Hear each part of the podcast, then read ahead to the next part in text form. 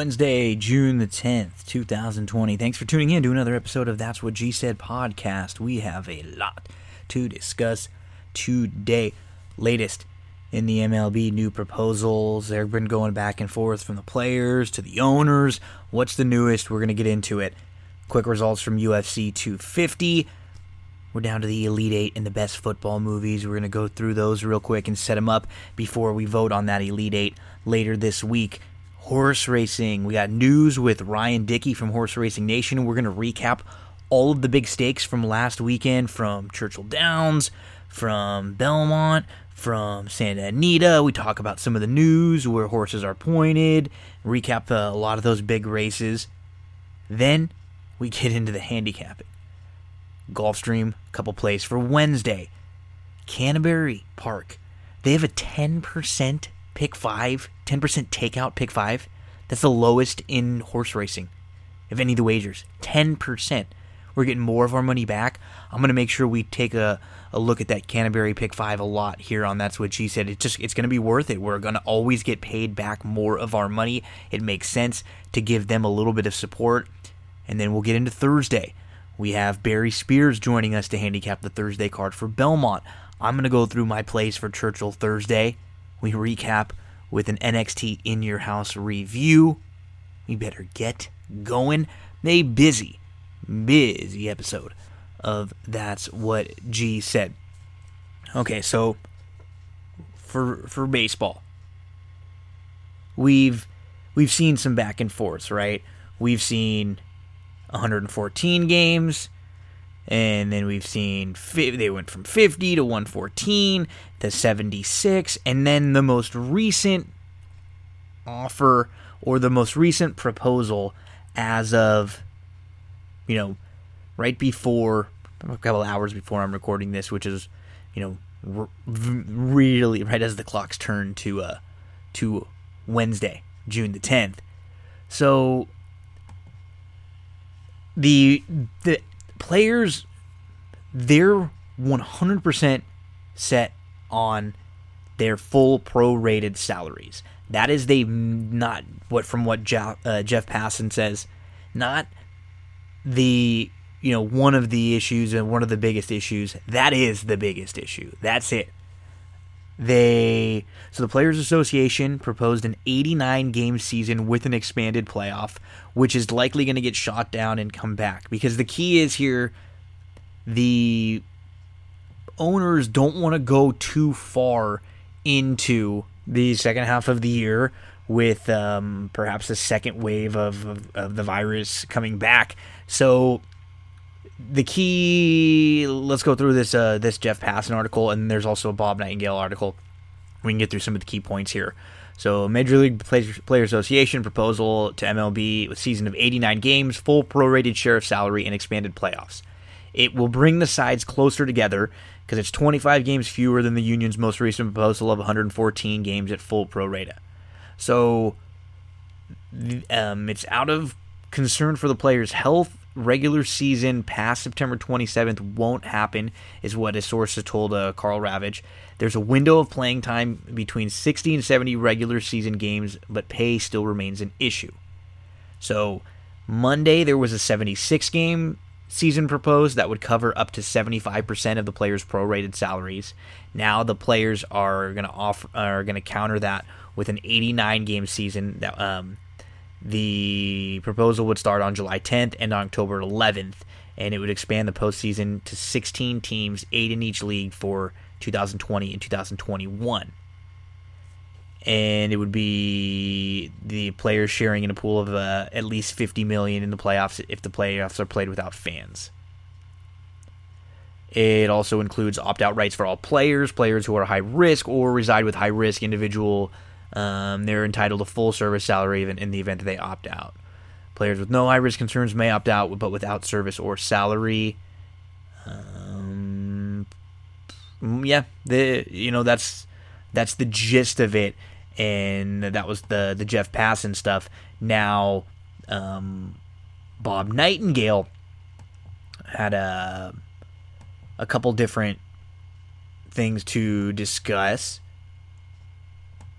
He mentions that the commissioner may have to just make a decision and force the players into a shortened season that they don't want. It says a Major League Baseball Commissioner Manfred may have no choice but to implement a shortened season of at least 50 games uh, without the player union's approval if the two sides can't reach an agreement within a week.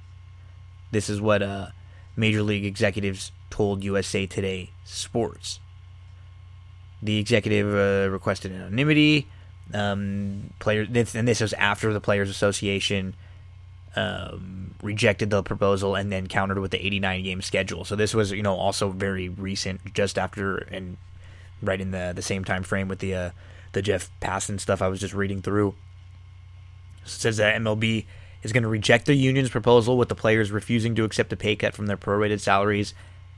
That's what the owners want. Um, one executive said, if we don't get an agreement real soon, this is going to be ugly. The fear without an agreement between the two sides is that several of the game's biggest stars may decide to simply sit out the season, believing it's not worth the health risk while receiving only about 33% of their annual salary. One owner said he's been informed that several of his players indicated they wouldn't play this year under those conditions, forfeiting their salary to the season while not receiving service time. Yeah, this this is yeah. So I guess this is like different from what Jeff thought and, and some of the other things I was reading, which seemed like it was more positive. But this one, you know, Bob Bob seems a little more negative from some of the sources that he has. Um, we will, you know, we'll continue to monitor uh, all of this, and hopefully, you know, they can get things done soon, and it doesn't have to be something, you know, we can hit, we can get right in that in that sweet spot around 80 games or so. So baseball news. You're going to hear about everything that happens here on That's What G Said. We did preview the UFC last week. I just want to mention a couple things from UFC 250 that stood out. We saw uh, Amanda Nunes was, was uh, impressive again, defeating Felicia Spencer. And, and the, the question that I, have seen a lot of people ask is like, who who is next for someone who's been so dominant in multiple divisions? Um, there was one mention of uh, Shevchenko, but Dana White said that was not um, something that was in his near future or something that he was looking into. So, who knows what's going to be next for uh, the uh, the two division champ now, and eh, who defended that title and is you know one of the all time greats in UFC. Cody Garbrandt was impressive. He beat a, Assunção um, and Sterling was very impressive, defeating Sandhagen. O'Malley also impressive, winning two. So I guess uh, Sterling, some looks like he's going to get a title shot next. But it was good to see Cody Garbrandt back. All in all, pretty good night of fights and uh, some strong results as far as um, you know top kind of contenders in moving forward into in some of their divisions. A lot of the big sports are getting ready to make their return. We're talking about everything happening in, baseball. Uh, the NBA is uh, is coming back soon, and some sports are actually up and running right now.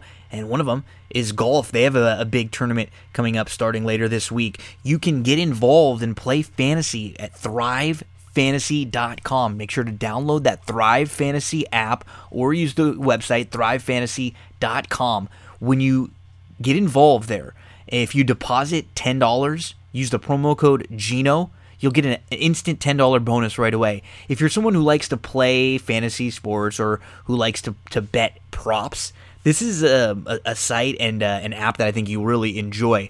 So, for example, this Thursday they have a $25 PGA contest with $3,000 guaranteed prize. Go give it a look, check it out. Um, you're going to be selecting things like um, total strokes for Rory McIlroy over or under 66 and a half. Um, you're going to be te- uh, looking at uh, Jon Rahm. Is going to be over or under uh, half of an eagle? Uh, Justin Thomas, uh, four and a half birdies over or under. And you're going to be able to select the lineup going through all of these different prop bets for all of these different golfers. They've been open uh, on Thrive with League of Legends, and then when you know NBA gets back, when baseball gets back, when football starts rolling, you're gonna have contests for all of those different sports. Go give it a look if you're interested in League of Legends. If you're interested in golf, you can play right now. If you're someone who likes fantasy sports, just go check it out, download it, deposit that ten, get and use the promo code Gino. You'll get that ten dollar bonus, so that way you'll be loaded up and ready to go when uh, all the major sports come back. We know NBA will be back at the end of July. Hopefully, baseball following suit, and then the NFL right after that. So Thrive Fantasy. Check out the app. Use that promo code GINO when you sign up, and then deposit ten bucks, anything over ten, and you'll get that uh, instant ten dollar bonus right back. Give it a look. ThriveFantasy.com. So we are down to the elite eight of the best football movies for the That's What G Said podcast best football movies bracket. Started with 64. We're down to eight let's talk about the eight that have made the uh, Elite Eight, and let's get into them a, a little bit. I mean, I'm going to try to sell you on uh, on them a bit. I'll just kind of set them up for you. But remember, I can't vote on any of these. Is all up to you. So make sure to follow on Twitter. It's me, Gino B. That's where you can do all the voting for this. Remember, the Titans defeated the comebacks, Gridiron Gang, Draft Day, and it will now be in the Elite Eight against Friday Night Lights. Friday Night Lights, who defeated Father was a fullback, the uh, longest yard, and then we are Marshall Friday Night Lights in the Elite Eight. Varsity Blues defeated 23 Blast, two for the money, the replacements, and now Varsity Blues will face Necessary Roughness, who was kind of a, a dark horse who defeated uh, Triumph of the Heart, and then beat the Blind Side in an upset. Beat the program in what you would probably consider an upset. Now, Necessary Roughness versus Varsity Blues. We have Brian Song versus Jerry Maguire. Brian Song got by Woodlawn, the new longest yard, and then everybody's All American, one of the easier road to the Elite Eight. Jerry Maguire got by Knute Rockne, All American, the freshman, and then Little Giants. We have the Water Boy, who is another uh, kind of a dark horse one. The Water Boy, uh, his road to the final or to the Elite Eight was through All Things Fall Apart, the Express, and, and then the Waterboy beat North Dallas 40, and then Rudy after a tight victory over any given Sunday. Um, Rudy is in the Elite Eight. Prior to that, Rudy beat Radio and the quarterback. So, using the uh, the internet webs, the internet. You guys know about the internet, the the the site Rotten Tomatoes, which ranks the movies and kind of gives them a score based on the audience score and then some of their uh, rankings and ratings uh, from critic reviews. So the first one was Remember the Titans, which got 93% on the audience score and 73% on the tomato meter. And Remember the Titans is I had it tentatively ranked number 1 um, when I when I put this all together. You got Denzel Washington. This is, this is a, a, movie based on events that took place in 1971. The white Southern high school integrating with black students from a nearby school. Both schools recognized for their football programs, and they unified. And uh, the black coach was chosen to be the head coach of the integrated team. Um, and it leave the pre- left the previous white coach uh, with feelings of animosity. He had to be the assistant coach, and so there were um, tons of racial issues going on. It's a great football movie as well. I'm sure a lot of you have seen it. If you haven't, awesome, awesome movie to, to go check out. Remember the Titans, uh, one of the better football movies you will see in what was a, a loaded bracket. Friday Night Lights, one that I just watched. To be honest, I prefer the TV show more than I do uh, the movie. The movie is, is, good though. Um, it's it's just very um, it's I don't know. I, I, I don't. I just didn't get. I don't get into any of the the characters necessarily all that much. It's uh the the story of Friday Night Lights is it's the 1988 season of Permian High Panthers of Odessa, Texas. And so, you know, you're you're seeing a lot of their their families and their backstories with some of the players and the coach and um, it's a town that's you know one of those towns in Texas that's just a complete football town that's built around it, and it's their journey to the state championship. And then early on, you know, we we are introduced to Boobie Miles, who's uh, you know someone who's going to be a, a star, and we have you know, spoiler alert here, we you know Boobie gets hurt, and it's the like uh, we see in a lot of these football movies when one of the better players gets hurt and you know they happen to remember the titans the quarterback gets hurt and then sunshine's got to step up happens in friday night lights boobie miles get hurt and uh, you know they need more from their quarterback and, and more of like a team effort all around and the next movie that we see it happening in is uh so in, in Friday Night Lights, they got an 81 on Rotten Tomatoes with a tomato meter and an 85 audience score. So pretty pretty solid there. Um, for Friday Night Lights. Varsity Blues wasn't quite as popular, just a 41% from the critics, uh, 76% on Rotten Tomatoes from the audience. And this is a, another, you know, Texas-based football movie. This one's a little more, a little more comedic. The, you know, the a lot of the reviews, you know, looking back at them aren't great, but I, I love this movie. Uh, 35th years head coach Bud Kilmer, Jon Voight, trying to win his, uh, to lead his West Canaan Coyotes to their 23rd division title, and um, he's you know kind of older, but he, he's kind of losing touch with a lot of his players, and and then his star quarterback Lance Harbor, who's played by Paul Walker, suffers an injury, and uh, their backup quarterback's got to step up, and that's who Jonathan Moxon, James Van Der Beek. I like this. This is fun. Um, it's you know it's a little more of a, a silly movie. It's not as serious of an approach, but um, it's yeah. Give give uh give Varsity Blues a look. It's it's it's interesting. It's drawn in a in a good spot with a major opportunity to win, uh, where it is going to be locked up with, you know, the the parody movie Necessary Roughness, who is uh, you know about the thirty something quarterback who is asked to come back and uh, and play. He's got college eligibility still for a Texas State team that was just a a program that got caught with all sorts of uh, recruiting sanctions and was just like a horribly dirty program. So they had to scrap their program and completely rebuild it.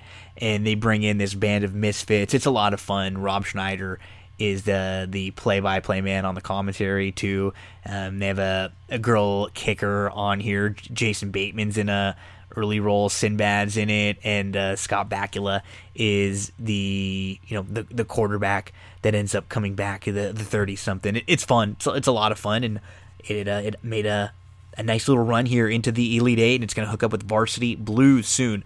Other side of the bracket, the the TV movie back in 19 what 70 it was the the ABC um, family movie of the week I believe. Brian Song. Which uh, gave really great performances from Jimmy Caan Billy Dee Williams Lando Calrissian. It is the memoirs of uh, Gale Sayers talking about his friendship with uh, Brian Piccolo, who ended up losing his life to cancer. Really sad movie, really good movie. And when you talk about football movies, this is one that, uh, or just sports movies in general, this is always on the short list. I uh, wouldn't be surprised to see this one win two more and then uh, make its way right into the finals. So Brian Song will be facing Jerry Maguire, who many folks have said, okay, this isn't really even a football movie. It's more of a movie about a you know Jerry Maguire, who's who's a sports agent. But Cuba Gooding Jr. did win uh, what an Academy Award for Best Supporting Actor in here. It's a really good movie. It's about a lot about a sports agent and the business and this man in this business and what it's done and and he you know him coming to terms with himself in the business. To me, it's it's enough of a football movie to count. We made when I was making some cuts, there were a few others that didn't make the, the list, but I think Jerry Maguire still felt enough to get in, and uh, people have uh, have continued to vote it in as uh, Jerry Maguire in the Elite Eight. I th- I'm I'm pretty sure this is where Jerry's run's going to come to an end uh, when it run in, runs into Brian Song. And the last matchup in the Elite Eight, the Waterboy versus Rudy. So the Waterboy, Adam Sandler made it this far. Bobby freaking Boucher, who was made fun of, humiliated as the water boy, and then one day he just snapped, and uh, they realized this guy had all this un, uh, um, this unharnessed anger that he was able to to focus into his football game, and he turned uh, the team around. It's funny, it's goofy. You know what? It's it's one of my my favorite Sandler movies. It's got um, it's just got a good good kind of story to it, and it's the Water Boy. H2O. Gatorade's better. No, water's better. Rudy is the final of the Elite Eight for the That's What G Said Football Movies podcast. Rudy got a 90 from the audience and a 78% on the tomato meter from the critics. This is another one, you know, that everybody talks about as a, a great sports movie. Some people have issues with it because it's not maybe as accurate as uh, some would come to believe. I mean, that's the case with a lot of these movies, right? Ones that people still say are based on a true story aren't you know, exactly based on a true story. This is about Rudy Ruettiger, who has idolized Notre Dame. This has been his dream to play football for them, but he's just too small. There's no way he's ever going to be actually a football player for Notre Dame. But he ends up, uh, you know, making it, walking on, and you know, being part of the practice squad. And uh, they actually let him, you know, the team makes a, you know, makes a statement. They want him to to suit up for the final game. Rudy, I'm sure most of you have seen it. It is gonna probably be pretty tough for the Waterboy to beat here And That's What G Said Best Football Movies podcast uh, bracket. Just to remind you again, for Best Baseball, Major League was the winner. For Best Soccer Movies, Bend It Like Beckham was the winner. For Best Hockey Movies, it was Slapshot. For Best Horse Racing, it was Let It Ride. Best Basketball, it was Hoosiers. Best Golf, it was Caddyshack.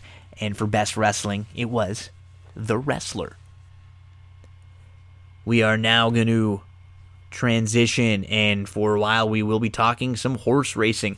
First up, it's going to be all of the horse racing news. We're going to recap a couple of the stakes races from Churchill Downs. We're going to recap some of the stakes races from Belmont, and we're going to recap some of the stakes races from Santa Anita. Ryan Dickey from Horse Racing Nation joins me. We have a, a, nice conversation uh, about a lot of really good horses who ran last weekend. Recap those races, talk about some of their plans moving forward. It's a ton of horse racing news coming up next on That's What G Said. It's been uh, a fun couple weeks on That's What G Said because I've been I've been able to get in some guests, some new guests that I have not ever had on the show before, and uh, a couple of them that I've never actually talked to before. But my favorite first time guests are ones like this that uh, that is coming up with with Ryan Dickey because this is uh, a guest who I've spoke to, you know, on Twitter and back and forth many times over uh, know, at least the last couple years, and someone I've been looking forward to, to talking to uh, once, and and now someone who has definitely been moving on up in the the world of horse racing. Does a great job uh, with news and covering stuff for Horse Racing Nation, HR Nation. We're going to talk to him right now. That is Ryan Dickey. How you doing, buddy? I am doing very well, and I just want to start off by thanking you very much for having me on man, I'm looking forward to it. Uh, it's been a while. It's always fun when we have someone that we, you know, we've gone back and forth many times uh, through the years uh, on Twitter, talking racing or commenting on things here and there. And uh, it's it's good to be able to kind of sit back and have a, a racing conversation. And we'll have a good racing conversation because it felt like this past weekend was like the real first big weekend back where we had all these different tracks with a couple different graded stakes races and big horses showing up all over the country. We're going to get to all that in a minute. But first, before we get there, who the hell are you? Let's introduce you. Let's introduce you to the uh, to the the folks out there. So the folks out here that there that don't know you, how it's always great because you know, I love talking to people. How do you get into horse racing is such a, an interesting question because horse racing isn't like, you know, just baseball, basketball, football that you, you're playing growing up. And a lot of people just get into those major, more mainstream sports. Horse racing is more of a niche, and it's always interesting to see someone's journey into it. So, uh, how does your journey begin getting into horse racing? Well, I was born and raised in Toledo, Ohio, which is not a mecca of horse racing by any means. However, we did have a harness racetrack, Toledo Raceway Park, which is no longer with us, unfortunately. That is my home track and always will be. And when I was just about 18, I started heading out there and trying to see what all this horse racing was about. I worked at a bowling alley right down the street from it, and I always saw on Friday nights and Saturday nights there was just cars piling into the racetrack, and I was like, I, I need to see what's going on there. And I went with with my buddy, and you know, I was hooked immediately. Like it, this was great. I mean, I get to watch horses run around a circle, I get to bet on them, and you know, I didn't really learn how to do any of that. I would just bet two dollars win play show on the uh, on the favorites, and if they won, then I, I got to, to buy a hot dog and, and, a Pepsi. So it was just one of those things where nobody really led me to it. I was just curious because there's so many cars going into a parking lot. Yeah, that's cool. Yeah, so I got into it, and well, one of the first things that I thought of was to be how cool would it be to own a horse, own, have your own horse, and, and, and race them. And I've always wanted to be an owner more than anything. And uh, you know, a couple years ago, I got to do that for the first time. I've I was the president and only member of Firehouse Racing Stables because I was a fireman living in Michigan. That's great. And yeah, so I bought a uh, I bought a pacing mare in 2014. I I think I plunked down nineteen hundred dollars at auction. And, uh, and the worst part is, is I wanted to get into it before Toledo Raceway Park uh, went the way of the dodo, and I missed it by one year. I oh. bought my oh. I bought my mare after Toledo had already uh, closed. But I did get to race her in Ohio and never won. So is what that, it is. But but that was your first your first foray into owning, and since then you've done much more. You've done other stuff. You're doing you're like currently a, a co-managing partner.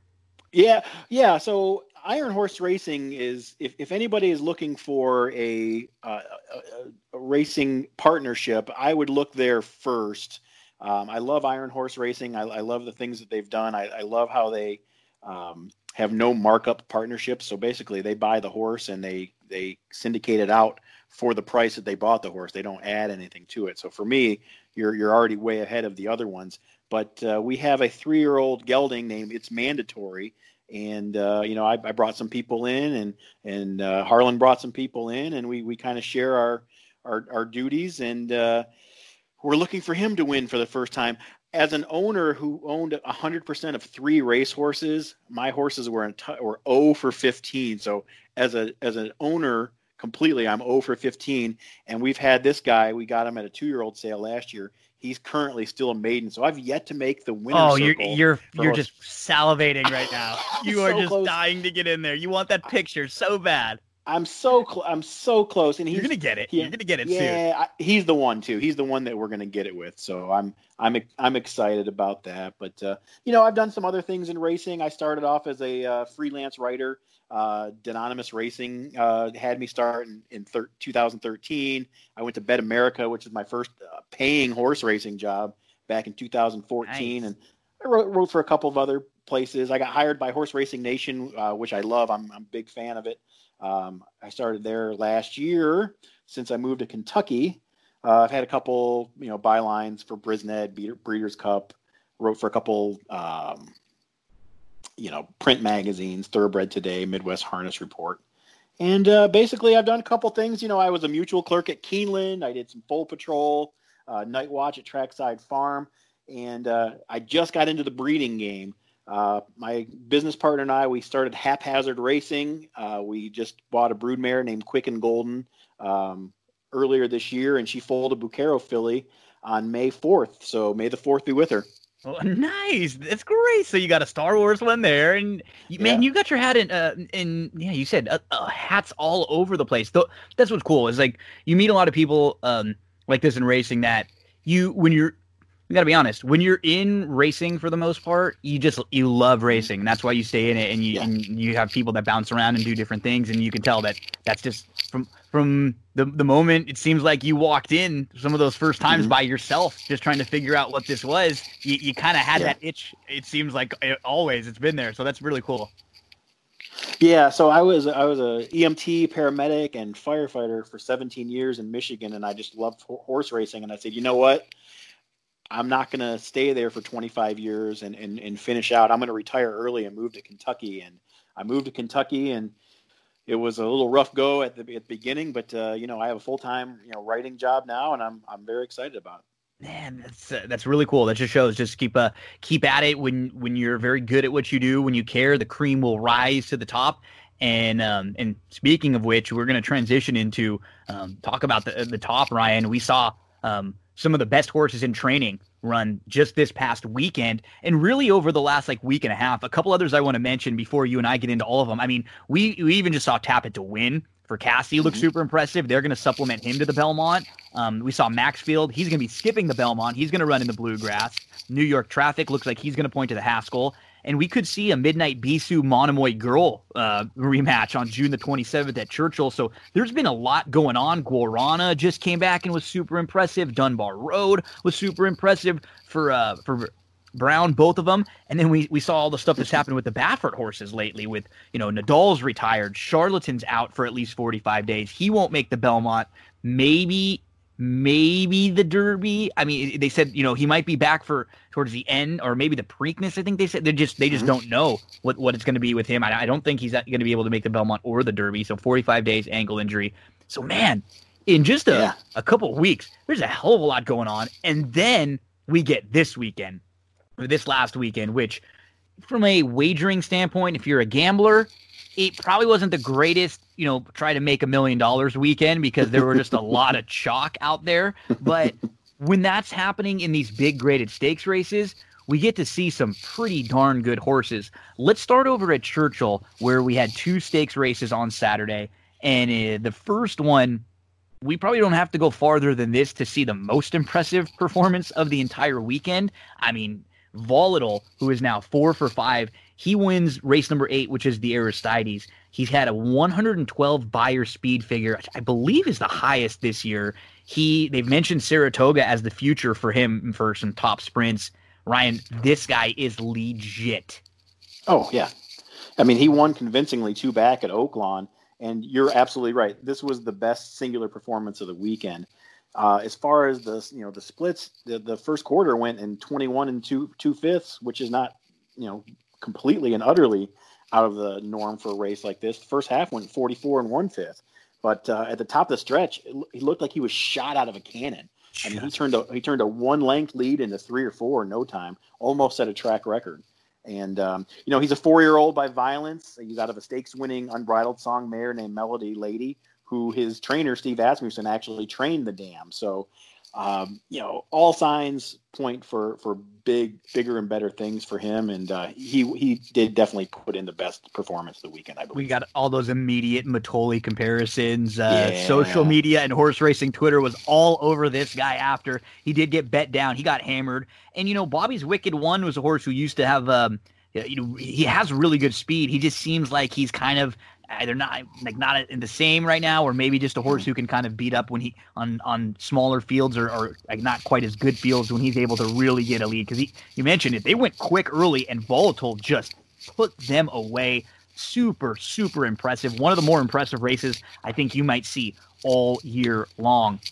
And the tenth race at Churchill, it was the Dogwood, and now we've seen um, a filly. It's funny we had this race for three year old fillies at Churchill, and then we had the Santa Anita Oaks, and mm-hmm. neither one of them were really. It's like if you put the two of them together, it probably would have been real one really really good race. You know, you add sure. Swiss Skydiver and Speech, and maybe even you know Myrna into this. Um, this wasn't a bad race though. The the Dogwood and Four Graces is now three for four, and she was the slight second choice in this race. She wins it over two to one. She just picked up twenty more points for the Kentucky Oaks.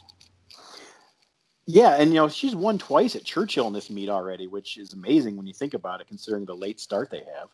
Um, as far as the dogwood, you know they had a contested 22 and uh, one fifth opening quarter, and there was five horses across on the backstretch. The favorite, you know, we're going to talk about 10 horses, and eight of the 10 horses that we're going to talk about that won were the favorite. Four Graces was not the favorite. Edgeway yep. was, who you know she held on for second, but just wasn't good enough. Um, Four Graces I would have loved to see her against Swiss Skydiver in the Santa Anita Oaks since that was only a four horse race. Um, but uh, Ian Wilkes has a good one in Four Graces, and uh, she's a home homebred uh, for, for Whitham Thorough, Thoroughbreds. And uh, you know, the future's bright for her as well. She, yeah, she's she's a nice filly, and she's a, she's one that's definitely been aided by the you know the late Kentucky Derby, Kentucky Oaks. You know, she's going to be she's a player now. When she when she might have been kind of a little late developing, and that might have been too much too soon for her to ask if this would have been you know trying to face some of the best a month ago. But she can do that in the next few weeks. Like, and, and maybe maybe one of the fillies that she's going to have to deal with is the one we'll talk about next as we shift Right. from Churchill and we're going to go over to Santa Anita now, and we're going to talk about the fifth race from Saturday, which was the Santa Anita Oaks. Unfortunately, at Santa Anita, we haven't seen what we've seen at some of the other tracks. We saw it maybe the first week where the entries were really full. Since then, it's been back to really short fields. I think a lot of horses probably left and went to uh, maybe Oaklawn, you know, and then it ended up staying, and now they're around Churchill. We saw some of the barns that that generally fill the entry box, the Sadlers, the Millers, the O'Neills. They don't have as many horses around as they used to. Um, but but we got a couple quality fillies in this race. It was only a field of four after the scratch. I really think the top two are very good. Speech continues to improve, and Swiss Skydiver is she the best three year old filly right now? Uh, either her or Shedaresthedevil, Yeah, yeah. Which you know they're both daredevil fillies. she got a 95 Beyer. That's now three graded stakes in a row. And she was just able to kind of get the lead from the inside, and she just was was handled like a filly who was better. Speech loomed up, did everything she could, but it wasn't the the, the race shape was really against her here. But um, I- do think these two, top two are quality. It looks like uh, the Swiss Skydiver is going to head to the Ashland, and I think I even read that they had they they have mentioned they've late nominated her to the Triple Crown and mentioned maybe even a possibility at a race like the Preakness. Yeah, there, there's definitely a possibility of that. I did talk to Ken McPeek. Oh, I want to say probably two weeks ago, and, and he said that uh, he wanted to go to the Santa Anita Oaks, and uh, if all systems were go, that he would go to the Ashland. He also has uh, a, another filly pointed towards the Ashland. I mean, I, you're not going to make Swiss uh, Skydiver your B your B horse there, but uh, there's a possibility that she could face the boys uh, this this summer. So, you know, as far as that race went, I feel bad for Speech because Yes, I do too. Because of the of the horses that were out there out west, she was the best of the west, and Swiss Skydiver ends up, you know, um, shipping in, and she didn't really have a tough time at all. I mean, once once she uh, got ahead of Merneith, she never really looked back, and Mike That was the Smith didn't even move. Yep. Yeah, Yep, Mike that was Smith the key didn't the move race. the whole entire time. And uh, you know, she sold for thirty five thousand dollars. Thirty five thousand dollar purchase for Peter Callaghan, and she's earned over five hundred fifty eight thousand. So uh, that's a good buy. And you said she's like, I don't think you could make a list of three that she wouldn't be right there Oh, with no. as far as the top of the, the three year old uh, filly division right now. Three Yeah. graded stakes wins in a row. And what's been really impressive about her too is she just travels. She goes to every different racetrack too. It's not like she's a just a Yeah. Gulfstream horse or just a Santa Anita horse. She's been all over the place, and now she's going to go over to Keeneland too. Yeah. So she's just like an old school racehorse. I like what McPeek had said too. He feels that he said, you know what, I'm kind of old school in that we, we you know I just mentioned a couple horses that are skipping the Belmont. He takes the opposite approach and he says, you know what, when I've got a horse that's running good, I'm going to continue to run them. Because sometimes you plan for things down the road and then a horse has an injury there's something that's weird they have to miss time and those plans go out the window. Sometimes it's best when your horse is going good just to keep running them Yeah, he wanted to run her in the thousand guineas at Newmarket, uh, but because of the uh, pandemic yeah and travel restrictions, it ended up not being uh, a good idea. So he just went and won the Santa Anita Oaks. No big deal. yeah no nothing big there um let's go to the santa anita derby and uh, we're going to talk about a race that you know what I, there were a couple legitimate contenders in here authentic and honor ap are both very good and i think authentic ran better than and than people probably will want to give him credit for think this this race on paper just kind of looked like it was going to set up that way there were a couple other really fast horses he was going to have to deal with he's not like a rocket ship out of the gate either. And he didn't have those charlatan Nadal kind of like gaudy figures where he seemed like he towered over this field. Honor AP is now a really nice horse. He got a good trip. I think he got 102 Beyer, which is, I believe, the top of all the three year olds now so far. And um, those top two going forward are good. I think a lot of people have really skyrocketed Honor AP up up the list. I think he's like number two in the NTRA poll now. Yeah, he's he's uh, the co-favorite for the Kentucky Derby at William Hill at four to one right now. Yeah. Yeah. So here's the fun thing about Honor AP is out of the 10 horses that we're talking about, he was the only other one that wasn't the favorite. Yeah. Obviously, Authentic was the favorite. Uh, he paid a whole $6.40 to win, so just over two to one. Um, you know, he was an $850,000 yearling purchase. Obviously, he's by honor code, but his dam Hollywood story was a multi grade one win- winning millionaire. Um, as far as the race goes, I mean, Authentic did take kind of a right turn out of the gate, but I don't really think that affected him much. No, no. But uh, I think what did affect Authentic is he did go four wide in the clubhouse turn, which cost him some ground. Mhm. Um, it- obviously, when you look at the final margins of the race, it wasn't enough to say, oh, he lost the race early. But, uh, you know, the first quarter went in 23 seconds. And Honor AP, he was in the three path in the backstretch uh, before he made his big sweeping move. And his big sweeping move, it was very impressive visually. Started at the quarter pole. And then uh, once he got ahead near the top of the stretch, it was all over. Yeah, he he has the feel and kind of the look of a Derby yeah kind of horse. And this year, obviously, it's going to be different. But Mhm. he he felt like he was just coming into this race perfectly. If you were trying to beat authentic, this felt like it. And wow, unfortunately, just between um the I mean, a couple weeks back with some of the stuff with the positive test that we haven't heard much more about, and then Mhm. from Charlatan having to be out for a little while, from Nadal having to be retired, even the stuff with Arrogate, which was really really sad, and then you have a big favorite here go down. Not the greatest of uh two weeks or so for for Bob Baffert. No, I mean his 2020 didn't start off well at all because he had Bast. Bast should have been Yeah, uh, near the top of the three-year-old fillies, and That's a good she had to be retired. yeah. So So Um, yeah. Yeah. just things change so quickly in horse racing, and now uh, Honor AP is right in that top tier. Yeah, he's probably in that top tier with. It almost feels like he's there with Tiz the Law and Maxfield now, and as you mentioned, he is the co-favorite at some of the books. The, I, I kind of get that feeling too. I kind of have those three, maybe a cut above everybody else. right, and we don't have to feel too terrible for Baffert because we're going to talk about a winner of the day. yeah, yeah. In, just a second of his, um, yeah. Actually, we'll be able to talk about a couple more. So again, yeah, like, yeah, uh, yeah, you're right. it's funny you lose you lose a couple horses you lose Yeah. a couple horses um you know to one to injury another one to, to retirement to injury and you you figure with, when they're horses like Nadal and Charlatan the cupboard is bare that's not the case when you're BB and we uh, we go to a horse in uh, in race number 10 now and we are going to talk about the Hollywood Gold Cup and we're going to talk about improbable who's been um he's been an intriguing horse right he he took a ton of money last year in the major triple crown races. He was favored in the big classic races that he was in. He's been a horse who was good from the very beginning, but we've always had the, the distance questions about him. That was always the concern when he was on the triple crown trail. It was, does he really want to go a mile and a quarter or farther? Is he, you know, is he more of a miler type? Because he sits pretty nice, he looms up, and then he kind of flattens out late. He's coming off of a trip where he had a ton of trouble against Tom's d'Etat, who's one of the best, you know, older horses in training right now. And he he got a great, easy, perfect trip in here, but he this was a, a box that he needed to check, Ryan. He had to to pass this test and say, you know what? I can beat a group like this and go longer. And I can show you that I can be one of the top horses in the older division. I think that's what he said with this race. Yeah, I can't disagree with that. And you know, he did. He he checked the boxes, and and the the race did set up for him, but he won the race that was in front of him. But to me, the most intriguing story of the Hollywood Gold Cup is that uh, Midcourt didn't run his race at all. No, He, like he no got left. speed. No, he got left behind early and was no factor. Um, you know, improbable. This race that he won it was the first time he won since the shared belief last year, um, and now the shared belief is a Derby prep, which is Really weird. Yeah, yeah. With the with the change in schedules. Yeah.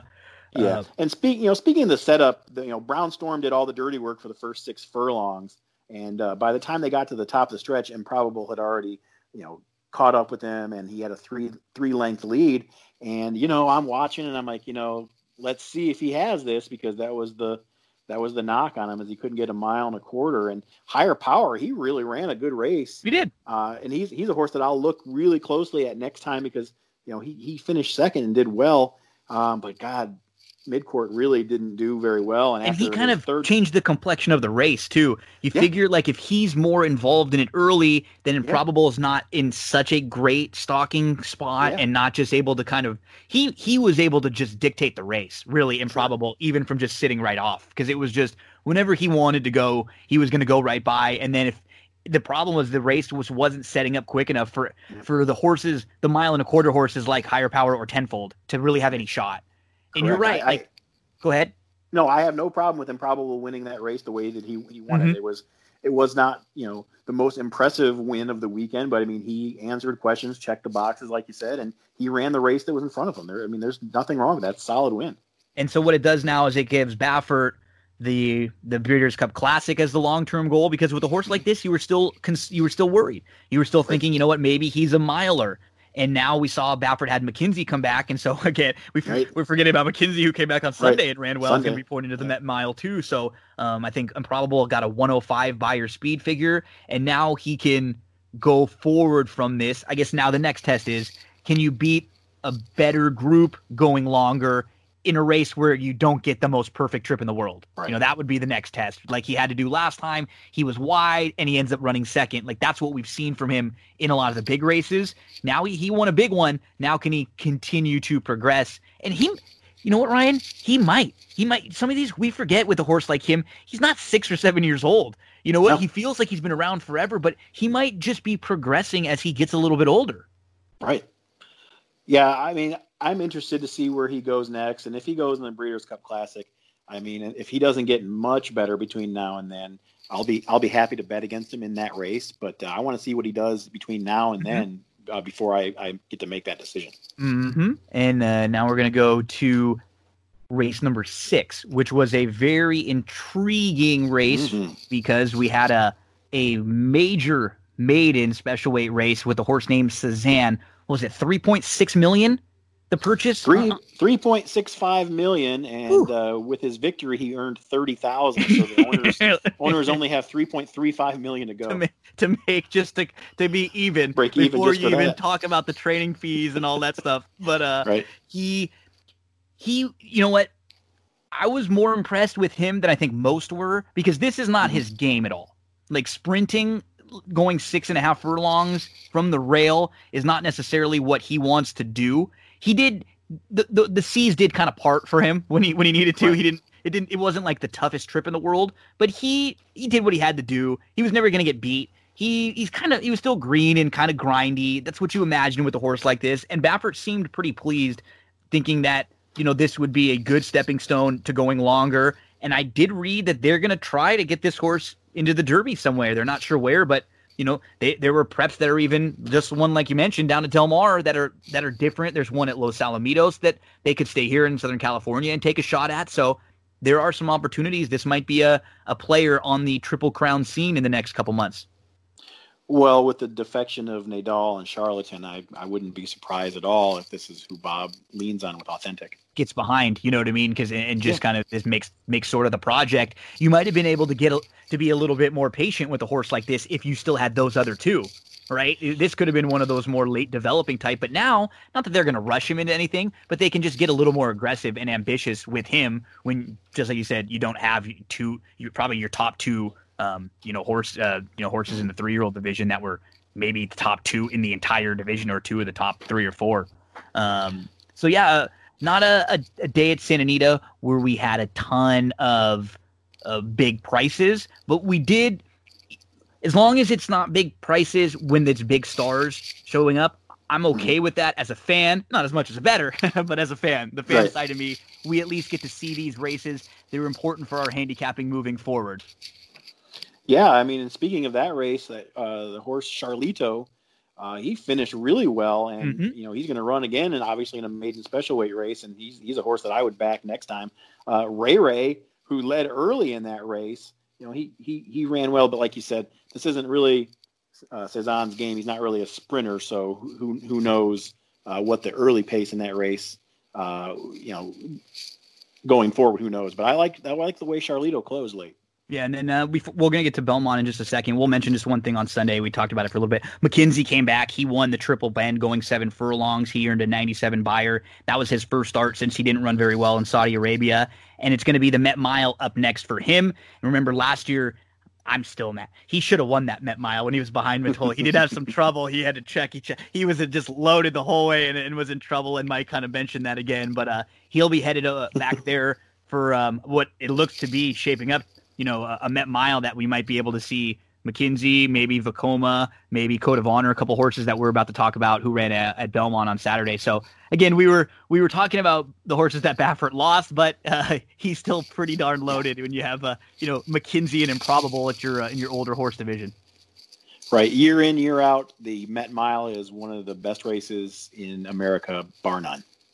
Awesome, and it's it's become it's it's so great because it's that in between, right? At the mile, mm-hmm. you get yep. some of those sprinters who are willing to stretch out a little bit and take their chance, and then you get some of the the true distance horses that turn back a little bit. So just a fun um, kind of hodgepodge of horses that we uh, mm-hmm. we will look to see in the Met Mile. And speaking of that, let's head over to, to Belmont Park now, and we'll talk about a couple of the the stakes races from the weekend. So the first two we're going to discuss were the grass races. We're going to go to race number six. It was the Fort Marcy. And hey, guess what? Grass race, Chad Brown gets the win. Uh, instilled hey. regard, who, you know, he's more of like a B B uh, Chad Brown horse, but it seems like this is one that they they've kind of taken a real interest in.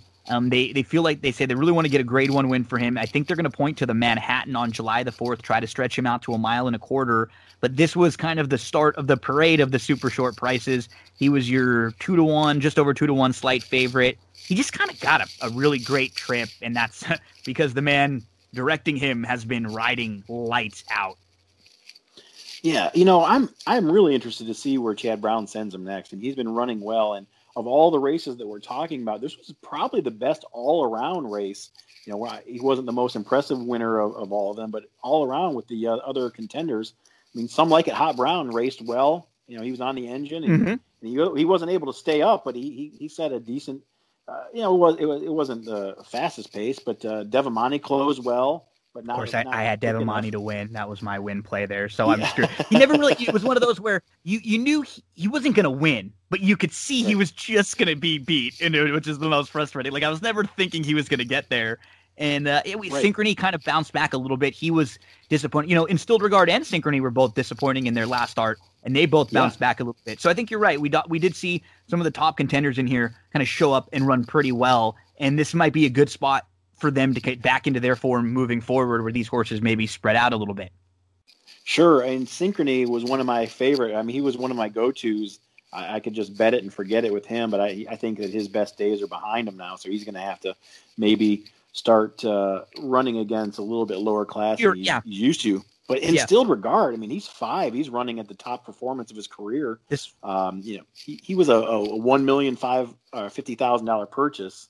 He's earned under eight eight hundred thousand, but he's a multiple graded stakes winner, and uh, I'm sure that they'll be pointing him to a grade one. Yeah, once time he was one of the uh, horses that was a Derby trail. You know, we, we mm-hmm. three year old early on, and uh, and then he's changed his game now, and he's become a, a very good horse going, yeah. you know, distance on the grass. So instilled regard looks like maybe the Grade One Manhattan mile and a quarter on July fourth for him next. I think I read that was a uh, yep. one of the plans. So we move on from uh, a race where Chad Brown ran a one two in in the, the Fort Marcy to a, a, race in the Intercontinental where Chad Brown ran one, two, three, four in this race, and we got newspaper of record to return.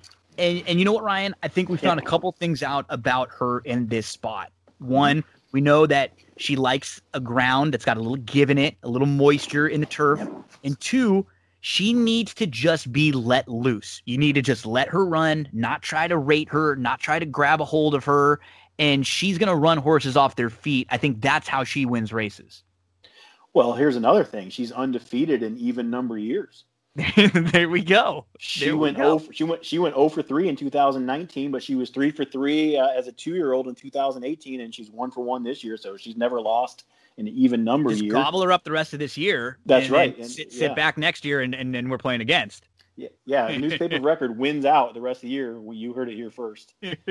but uh, it is, um, it, it is kind of I think nice for a conditioner like Chad Brown when they can easily figure something out like this and go, you know what, send her. This is the type of turf she wants. Don't grab a hold.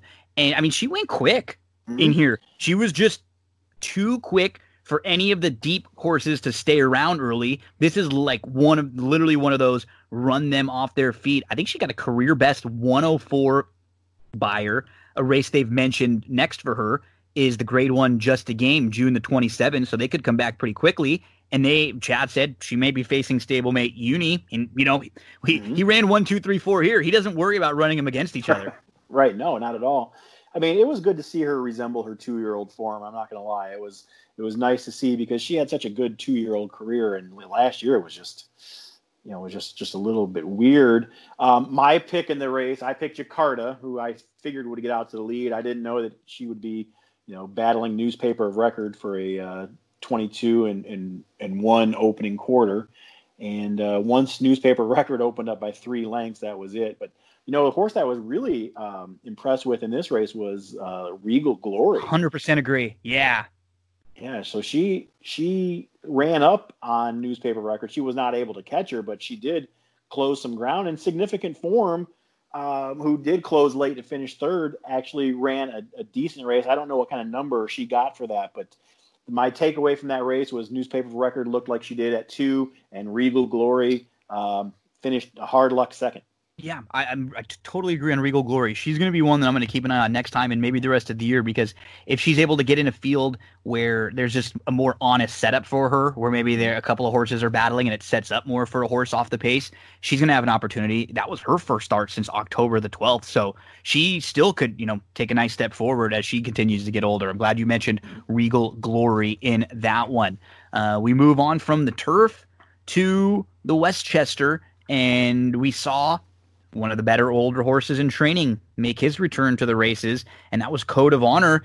And he probably he probably had to, I guess maybe of all the horses that we were talking about had to work the hardest. Um, mm-hmm. and and he overcame it. This was a race where if he would have been second, we would have all been been able to say, okay, he the race didn't set up very well for him. At this point, it was pretty wet on the racetrack. He had to go really wide. He was chasing a horse who got an inside trip that seemed to be beneficial and endorsed, and endorsed is kind of improving and coming into his own. But Code of Honor um, and even even the fact that Shug is not a, a trainer that gets his horses completely ready to cr- like fire off the layoffs like this, um, but he was good. He got 101 Beyer speed figure with that wide wide trip, and you got to put him right up there on the the top tier of older horses.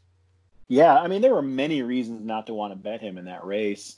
Um, the layoff for one, um, when it started raining for for two, and it's just you know his odds weren't favorable. I mean, you know, he still paid 450 to win. So like, I, I found reasons not to bet him, but I wish I would have. You know, I always have to remind myself that he's by noble mission and not code of honor. yeah. Or honor code. See, honor I, code. Yeah. Cause now, see, I screwed it up. Now I, I made fun of somebody for messing up the code it's just so easy to. It's just so easy to. but course. you caught yourself real quick. You caught well, yourself yeah.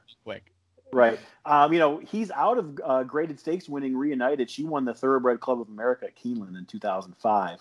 And a good tidbit of information about him is uh, he was an RNA at Keeneland September 2017 for $70,000.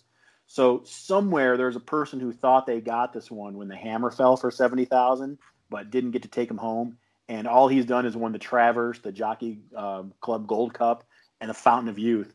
He's won what five graded stakes, win, uh, five graded stakes races, and over two point four million dollars in earnings. And some some poor sap didn't get him because he RNA'd. So I think they for Code of Honor it will be the Met Mile or the Whitney. They haven't even scheduled the Whitney yet, but they're they're talking about when they're going to reschedule it.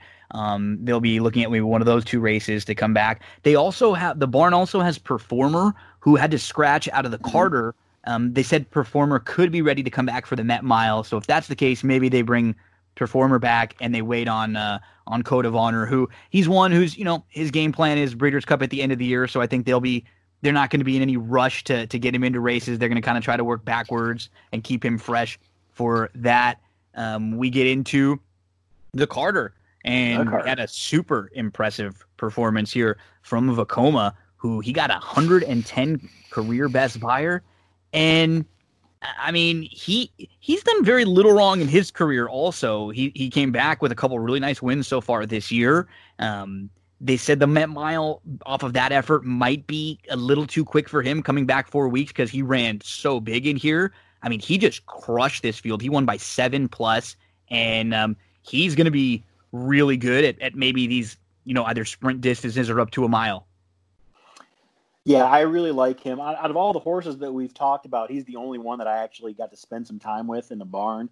Um, I got to see him before his bluegrass victory and spent a little bit of time with him uh, in the Weaver barn. He's just a pretty cool horse, and um, you know, his his dam was a uh, multiple graded stakes winner. She won the uh, 2010 Humana Distaff, and um, is this is actually the only horse that we talked about that I really picked to win. he ended up being the favorite, but uh, out of the 10 horses that we talked about, um, the average win payout ended up being four dollars and seventy five cents, and yep. he he paid five thirty. So at least the only one that I picked to win paid better than all the rest that we talked about. It was a better this, and this is why I did this, which I generally don't. I'll do some news and stuff. I I do more of gambling, breaking, you know, you know, breaking down the races, previewing the races. This was definitely a weekend that was better to recap than to preview yeah, because I was sure. the same way. Was the same way with you. It's yeah. it's fun to talk about the good horses afterwards and, and the plans and what who could they you know match up with down the line and what are you know what's going to happen. Um, but going in, I, I think I was the same. I was I was against you know most most of these in here in mm-hmm. particular a horse like newspaper of record who hadn't been good. And i thought right. the horse like that you picked jakarta was going to make things like you know hard for that one on the front end. I think the only one that i was really high on of all of these was probably honor ap who i felt like he would get the trip. And i thought he was just i i was i think more of it was that i was never really that high on authentic either. So i felt like he was the horse but i'm i'm with you. It wasn't a great weekend for my bank account uh betting wise but one of those weekends that it's at least important for us as you know, horse players moving forward, we have to know these horses and where they're right. going to show up again. And maybe some of them, like we saw, you know what? Hey, this horse got a perfect trip. Maybe you're playing against Improbable next time because he was able to sit so nicely and get the trip there, or a horse like Instilled Regard, you know. Mm-hmm. Uh, but but then maybe you and I look at a horse like Wow, Code of Honor or Vekoma, like they might be horses that we can kind of latch onto for the rest of the year and and key exotics in some days because they might be the real deal with the way that they won those races. So um, I think we just we had a lot to take from this weekend. Yeah, we sure we sure did. I'm I'm glad to see Vekoma get a Grade One win. Um, it was just it was sad that he won the bluegrass and he wasn't able to continue on uh, for for much of uh, 2019. So I'm glad to see him win. And then, uh, yeah, we, the first one that we talked about too with Volatile, who you know earned that huge figure, and he's going to be a, a major player rest yeah. of the year. So man, thank I really appreciate you uh, you coming on and talking with me here. We we covered a ton of ground, a bunch of different racetracks, a bunch of different horses. We got some of your background in there. So maybe next time uh, when we link up, we'll uh, we'll do the other way. We'll uh, we'll preview uh, a weekend uh, where we go through some stakes races, or we'll, we'll pick a card to, to go through one day. Oh no, no, I'm much better talking about things after the fact.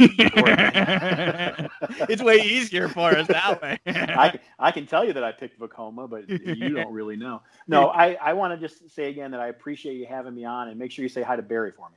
Oh, I will. I will. Um, do me a favor, uh, give all the folks out there again all of your plugs. Where can we find you on social media? Um, what do you have? What are you going to be working on coming up next?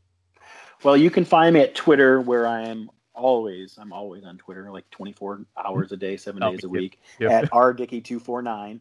Um, and I do write uh, for Horse Racing Nation, and you can see some of the things. Basically, I talk to people in the industry, and I write down what they say, and uh, we we print that out, and uh, it's worked well so far. Like I said, I'm I'm, I'm real happy to be there. Ryan, Dickey, thank you so much, buddy. It's uh, a lot of fun. I always appreciate our interactions back and forth on social media. Yeah. And uh, let's uh, let's make this uh, whenever you get uh, some time and an opportunity. Let's make this a more common thing. We'd love to have you back here on That's What G said. Hey, um, I can talk about horse racing all day long. So you you you contact me and we'll do it. Sounds good. Thanks a lot, Ryan Dickey. Folks, you heard how to follow follow him out there on social media. Don't go anywhere. We're going to take a quick break. We'll be right back here on That's What G said. One of the sponsors of That's What G Said podcast is Cindy Carava, full service realtor, and I am here over in Glendora at Coldwell Banker with Cindy Carava. Cindy, how was 2019 for you? Tell us uh, a little bit about what uh, what kind of stuff you were working on. Hi, Gino. Thanks for having me. Uh, 2019 was just really great. Uh, I had a great year uh, selling homes all the way from Altadena, Arcadia, Monrovia, out to Upland and Ontario just recently. Um, the market has, been uh, really good. Um, we're looking forward to 2020 with an increase in home prices about 5.8% this year, opposed to last year where it was a little softer. We saw uh, more like homes averaging about 3.5% in increase in value. Um, it's also looking great for buyers. Uh, the interest rates right now are going to be staying under 4%. So if you've been on the fence about thinking about buying a home, now is the time to do so with interest rates still staying low and you offer more services than just the buying, selling, and leasing homes. Tell us about some of the other services that you offer and what a full service realtor really is. So you're right, Gino. Besides me being uh, a full service realtor of uh, finding properties for my clients to buy or selling their homes or finding rentals for them, um, I also have a plethora of resources like uh, handyman, contractors, electricians, plumbers.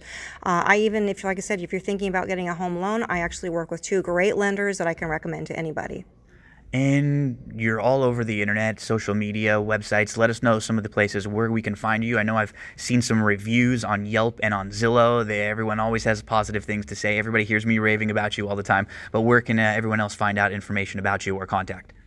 Thank you, Gino. Yeah, I am on Facebook and Instagram and LinkedIn. Um, and uh, you can contact me on my website, which is www.cindycarava.com, or my email, which is cindyc.realtor at gmail.com.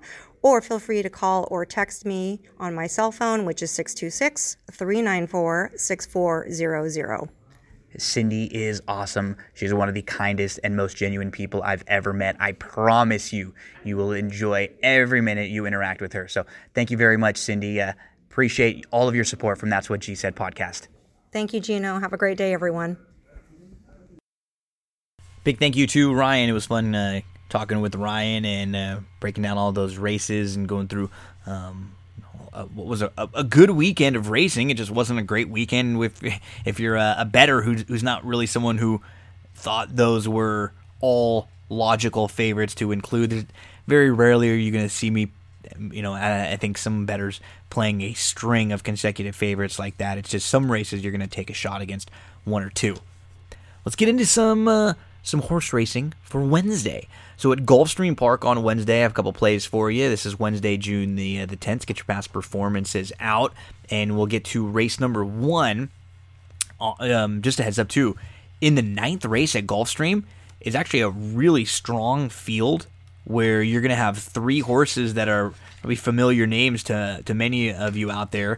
Um, that is Ete Indien, who won the Fountain of Youth. He's in there. You're going to also have Shivaree, who was second in the Florida Derby and was second in the Swale. He's also in there. And you're going to have Sol Volante, who won the Sam F. Davis and was second in the Tampa Bay Derby. He's also in there. You have three horses who are on the Kentucky Derby points list that are within the top 16. You know, Ete Indien has 74 points. Shivaree has 40, and uh, Sol Volante has another uh, 30 himself, and he's at number 16. So a good group in race number nine lining up at Gulfstream Park. Let's get to a couple races before that, though. Uh, in race number one, just a horse to mention, throw them into your pick fives. You know, Nanny's Treasure. I just don't think this is a very strong group at all. And she is a, I said he, she is a filly that's actually got a couple decent grass races, tossed the race in the slop. She's got a couple of the better turf tries, and she has some semblance of speed. Even though she's cutting back from a, a mile to five furlongs, she's got enough to put herself in a good spot. I think the one Nanny's Treasure is a, a good filly to include in your early pick five, at the very least underneath. If she's anything around eight to one, I'll be making a win wager on uh, on Nanny's Treasure. Let's move to race number four.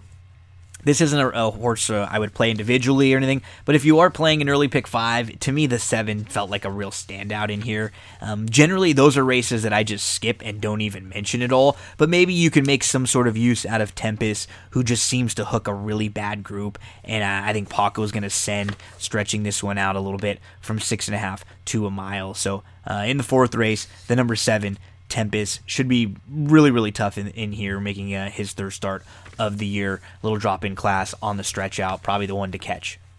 The fifth race, just a, a, slight mention, maybe to include in some of your exotics. The three baby Mo, when they try to get on the grass in the debut, and what I like is she she had a fast start, but she kind of she broke in a few paths. She was able to still break pretty pretty well af- even after that you know inward start and she was you know outrun a little bit, but then she moved, she loomed up, she re-engaged, and she ended up backing up to third, um, and and then you know she tired a little bit and, and, and flattened out.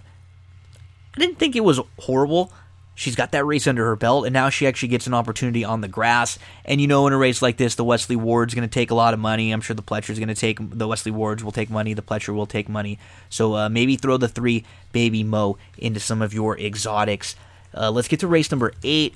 Just wanted to mention is the number 11 um, Miss Miami, who's going to get back to the grass, adds the blinkers, and I think she just needed a little bit more focus. Expect a better effort from the 11 Miss Miami in, what doesn't look like the strongest race in the world on paper. And that's in race number eight, the number 11 Miss Miami. If we can get like five to one, we'll make a win wager on her. Now the ninth race, this is like a little, uh, you know, stakes race here. You have the one Ete Indien, who's a Grade Two winner from the rail, and you know, he was third in the Florida Derby last we saw him. He was asked for some speed, but he couldn't get in front of Shivaree, which is interesting because he's going to have to face Shivaree in here again.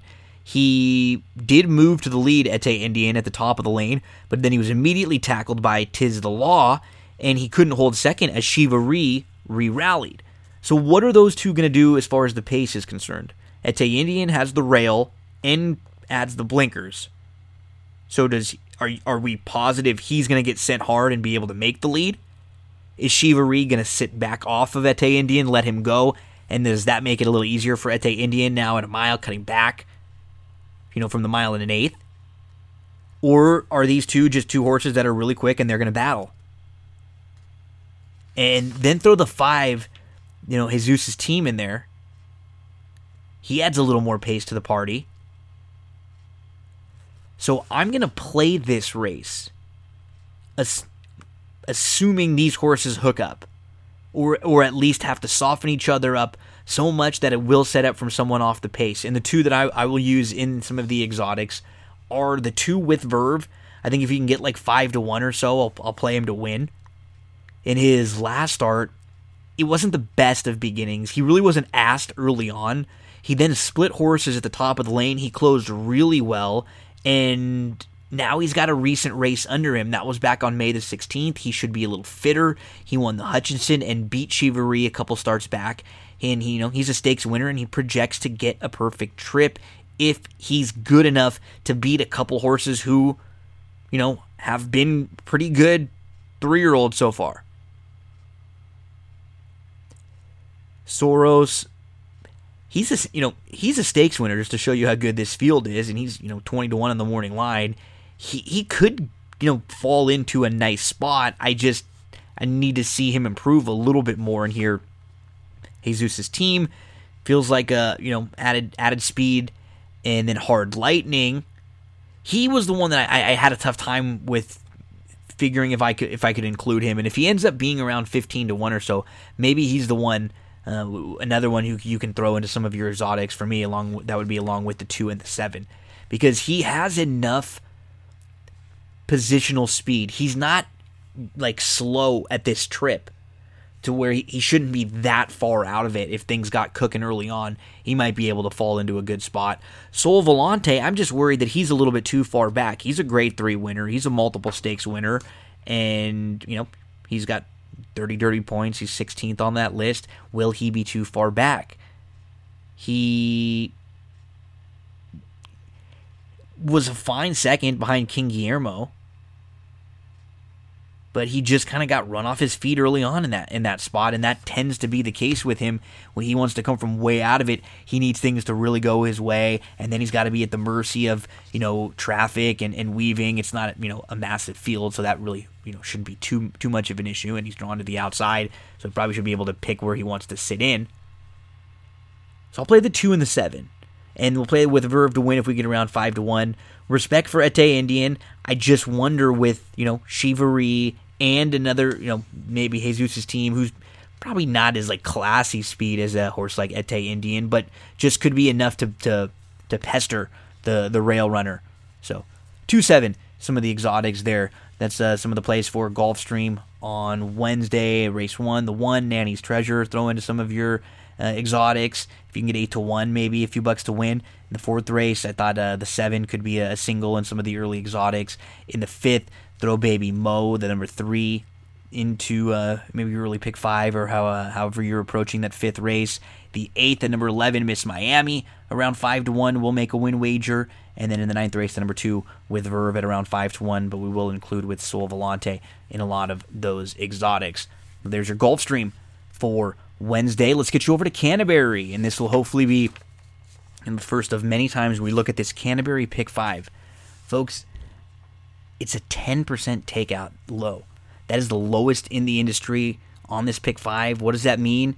You know, look around at the takeouts a lot of other racetracks. We see pick fives that are, you know, 15%, and those are the lowest wagers at, at a lot of tracks. And then when we see, you know, their the win play show wager, the exacta try wager, a lot of times up into the 20s, middle 20s. That's just a bummer. That's just that's that much of our money that we're we're getting a percentage taken out of. You don't want that. You know, you play a lot of other sports, it's 10.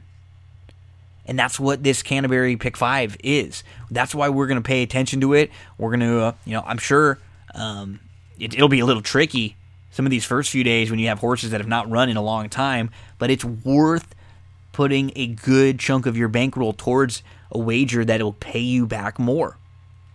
Let's get into it. Let's spend some time handicapping this uh, Canterbury Pick 5. Get to race number 4. This is where the Pick 5 starts, and this is on Wednesday. June the 10th. I thought it began with the most difficult race in the entire sequence. I mean, I lit- literally am going to play a ticket with all, and I'm going to literally play another ticket where you're five or six deep. I don't have a, a strong opinion because the one, Fender Bender, comes off of a pretty good effort last time out. Was a slow start, moved through to press. Um, no, no, real knocks on that one, and, and is coming off of a string of like four nice races. Wouldn't talk you off using the one. Um, I'm not as high on the two Lonesome Highway as some others, but we're not talking about a hopeless, hopeless horse. He just doesn't really like Canterbury. The three Go Crow is coming out of much better races for Diodoro. Uh, he, he lost a horse named Flight Time, who was beaten a nose at Churchill against 5,000 claimers. He, uh, he lost to a horse named Always, who came back to beat 25,000 claimers at Oaklawn. The, the only horse who I want to make sure to tell you to include in the in your early pick five to start, or in your pick five to start, is the four Dad's a Gambler. I I laughed. This this is something that I've said. My dad said. My dad's dad said, and my son will say one day. Dad's a gambler. Uh, he completely missed the break in a race that he was favored at Turf Paradise last we saw him. Barnett had a really good year, wins a ton of races if you put a line through that last effort, then you see a couple of grass races. Prior to that, you see a race against 4,000 beaten claimers going six furlongs at Turf Paradise on January the 21st. Like a repeat of that effort puts him right there. The race prior to that, he was put up first via DQ against 3,500 non threes. Like that's the kind of effort that would would likely win this race. The five Blue Jeans and Beer has some speed to add. The six Royal Creed. I don't think. What do we do with him? This might be a tad farther than where he's best, and he might have to deal with some speed to his inside. Maybe another one or two speeds in here. He, if this was going five or five and a half, I would probably like him best. He was in a race on April the 7th where there were four next out winners, a loaded race at Will Rogers. You got a first time gelding and overanalyzed fake news, and then the eight Cyclone Dan beat a couple of next out winners after a slow start. He was like 11th, about 10 lengths off. He came flying late. The nine lucky and successful gets back to Canterbury, a track that he loves. I mean, you can legitimately go through this field and make a case for everyone. I'm glad that I have stronger opinions later on in the sequence because it, will you know give us the opportunity to at least play some affordable tickets. But this is a race where you know I'm going to approach it. I, I kind of I handicapped it marked some of the horses I liked, and then I, as, as far as how to put my pick five ticket together, I looked at the other races first. and wanted to see, okay, are there races in here now that I'm going to have a stronger opinion and be able to key in on, and that'll help me be able to figure out how many horses or how I can go back and, and approach that first leg of the sequence. So yeah, the horses that I think I have, I guess on my top tier would be the one, three, four, and six. Fender Bender, Go Crow, Dad's a Gambler, and Royal Creed you know, after that, it would be five and eight, Blue Jeans and Beer, and Cyclone Dan, and then the next three would be, you know, Lonesome Highway, Overanalyze, Fake News, and then uh, Lucky and Successful. I kind of have them in the in in those tiers in what is a really, really difficult opening leg of that pick five sequence. They're not gonna make it easy on us right off the bat at Canterbury, huh? In the fifth race at Canterbury, we have uh, State Bred Minnesota bred fillies and mares, three year olds, and up five and a half furlongs to distance. I think you can you can start with the inside and the outside. So Flash Flood, who comes in from Tampa and has been facing open maiden specials and has two fine races closing. The concern is in both of those starts, she didn't really flash a whole lot of speed. Now she's going to be cutting back and she's going to be drawing the rail. If she doesn't break well, is she going to have to go and take the overland route? She does fit really, really well in here. Now, you know, she faced Open Company just like just off of that alone, coming back in against Minnesota uh, Minnesota Reds. But she actually ran decent in both in both races. The 11 feels like the one to beat. She just had a brutal trip when we saw her back in September. She wasn't really asked early and then she got forced to the inside. She was like sixth, seventh, maybe six lengths off. She's traveling well. She moves into contention. She's about to angle two off the rail in between, and then that hole just shuts right off. And she just wasn't able to to hit it to get in in real quick as soon and, and and both sides the horses kind of you know kind of squeezed her out she takes up she loses a length she loses all momentum she has to angle around four wide and she still almost wins she just misses She's got the layoff to deal with. She's got the outside draw to deal with. Uh, she really does seem tough, though. I mean, off of that effort. The the, the first time starter, the nine baby Gordita, seems like she's tipped her hand that she's got a little bit of ability for a barn that isn't, you know, one that wins a ton first time out, but they can win first time out with the right type of filly. This might be the right type of filly. Baby Gordita. So I have, you know, 11, 9, and 1 is my top tier in race number 5. Below them, I think you have to take a look at the three facing north. The problem is, is this is a filly who's now been a four-time beaten favorite, and we're talking about one who's burned a lot of money. She's got a couple other races where she was two to one, and then another one where she was seven to two. So she doesn't generally offer you a ton of value. Maybe you get a little bit of value in here, and maybe that's why you make a little more of a case for her in this spot. I'm fine with that. The eight styling and profiling, this uh, you know, I guess for the Ric Flair fans, is one that that you just wouldn't wouldn't be surprised seeing either. She was your beaten favorite last we saw her uh, in September, and now she moves into a new barn. She, you know, has enough early kind of tactical speed to keep involved, and she she looks like a couple others in here, and that wouldn't be a, a, a shock with you know some ability to sit close. So I, I, thought it was 11, 9, 1, and then after that three and eight. A couple others to use uh, if you're using, you know, a deep group in the exotics in here, but Maybe a ticket where you where for me, maybe a ticket where I single the eleven, maybe another ticket where I go one nine eleven, then maybe another ticket where I'm I'm using you know the the others that I mentioned one three uh, eight nine eleven. In race number six, this is where I will single on a couple tickets, and I'm gonna go to the six Rays Angel. He comes off of a couple races at Will Rogers, which uh, I like. Now he's going to be making his third start of the year. So on April the 20th, in his first start of the year, he beat a group of 15,000 uh, non three claimers in an open group. Nice win. Came right back on May the 11th, and he was immediately he was he was facing first level allowance company, and he drew the rail. Immediately, he's in tight. He gets shuffled behind horses. He's chasing lone speed. He never had a shot. The race is actually better than it looks on paper. You see that he was seventh and he was well beaten, but he was he was better than that. That was against, you know, an open first level allowance group. He lost to a horse who is a five time winner that's won back to back races. And now Ray's Angel comes back to Canterbury where he likes it. He likes it at five and a half furlongs. He makes his third start of the year. He's got more tactical positional speed than he was able to show last time. And now, since he's drawn more towards the outside of this field, he will be able to. I think with the two weekend ride in here and with the four little ninja, they will likely be flashing speed and probably softening each other up. And that's going to set up for Ray's Angel to sit right behind. That's the six. Ray's Angel going to make a single. And one of my better plays in this uh, pick five sequence, a horse who I'll, I'll try to build a lot around.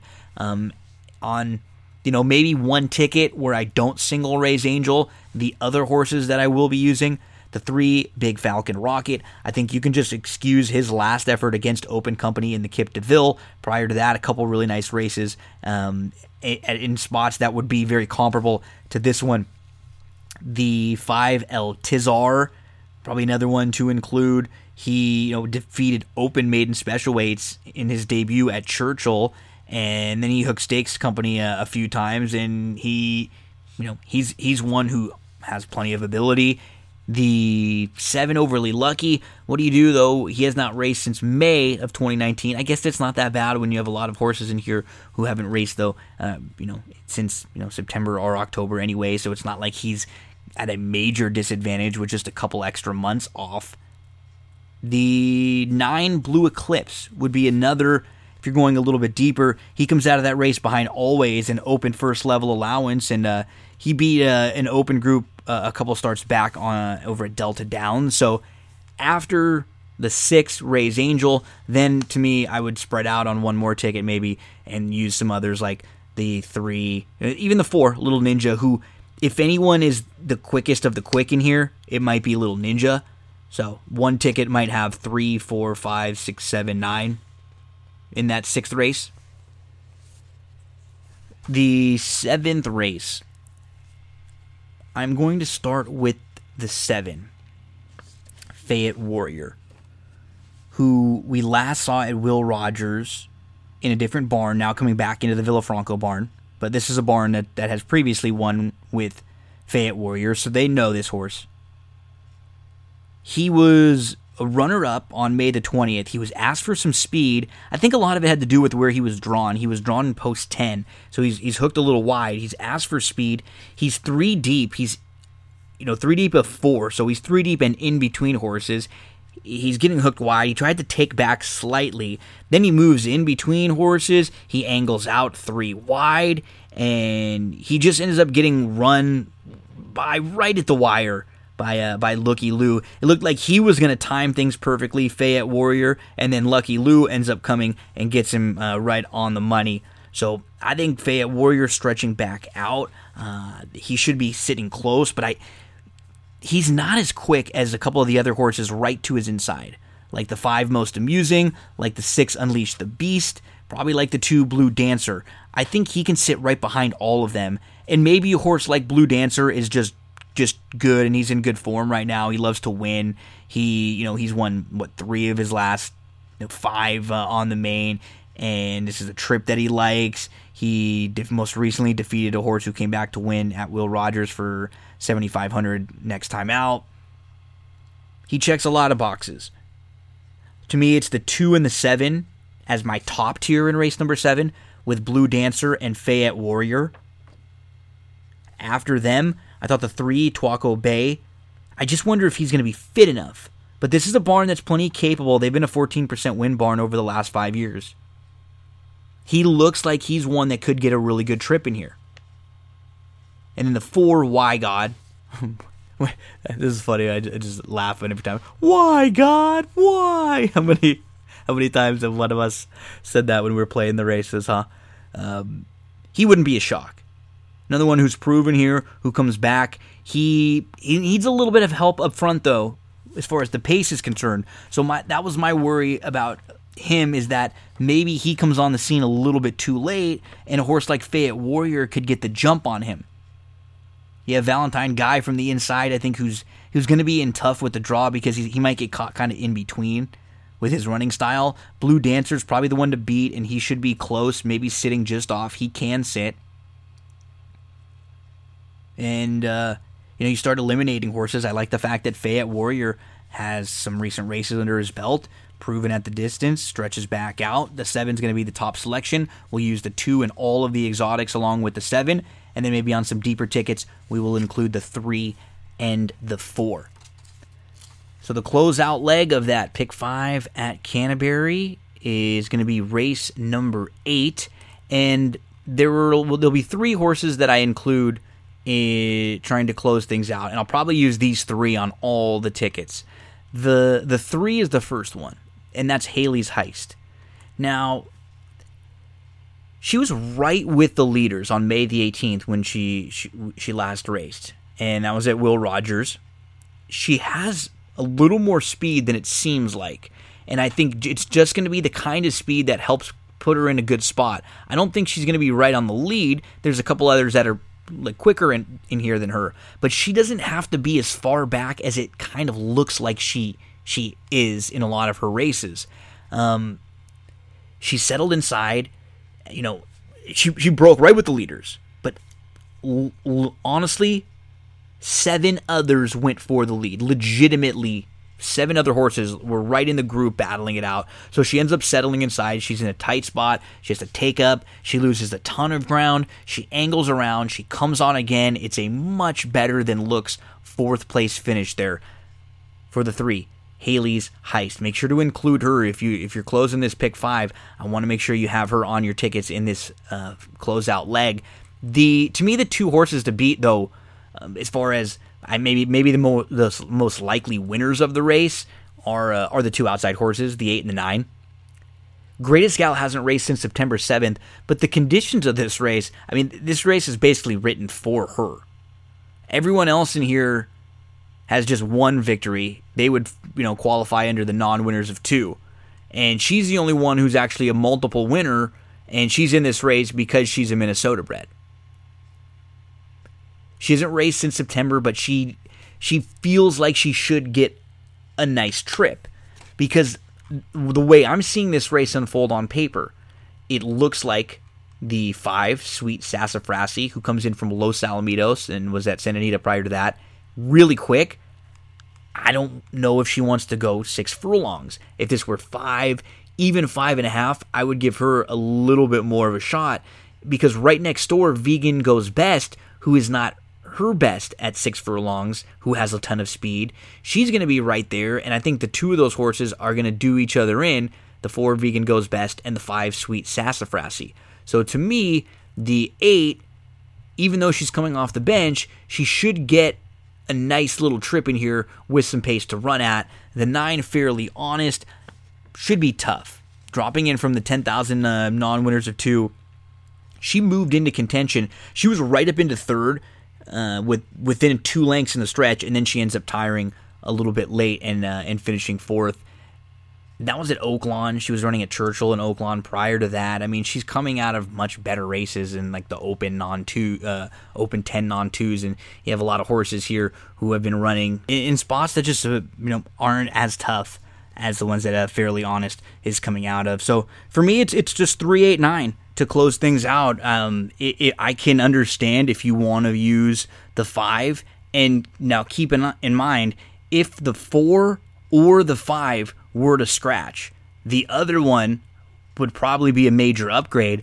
I just don't think either one of them really wants to go six furlongs. I think where they were able to succeed, a horse like Sweet Sassafrasi is, you know, just gun it and go four and a half at Los Al and where a horse like Vegan Goes Best was able to succeed, you know, just being able to be in a situation where she was the lone speed, you know, where she was able to gun it at turfway on a synthetic track and just go gate to wire, and that probably is not going to be the case in here unless one of the two of them breaks slowly or they decide to take off the pace, and it just doesn't seem like any either one of them will want to you know sit and pass horses. So I think the two of them will set the race up for others in here, and those are the three, eight, and the nine.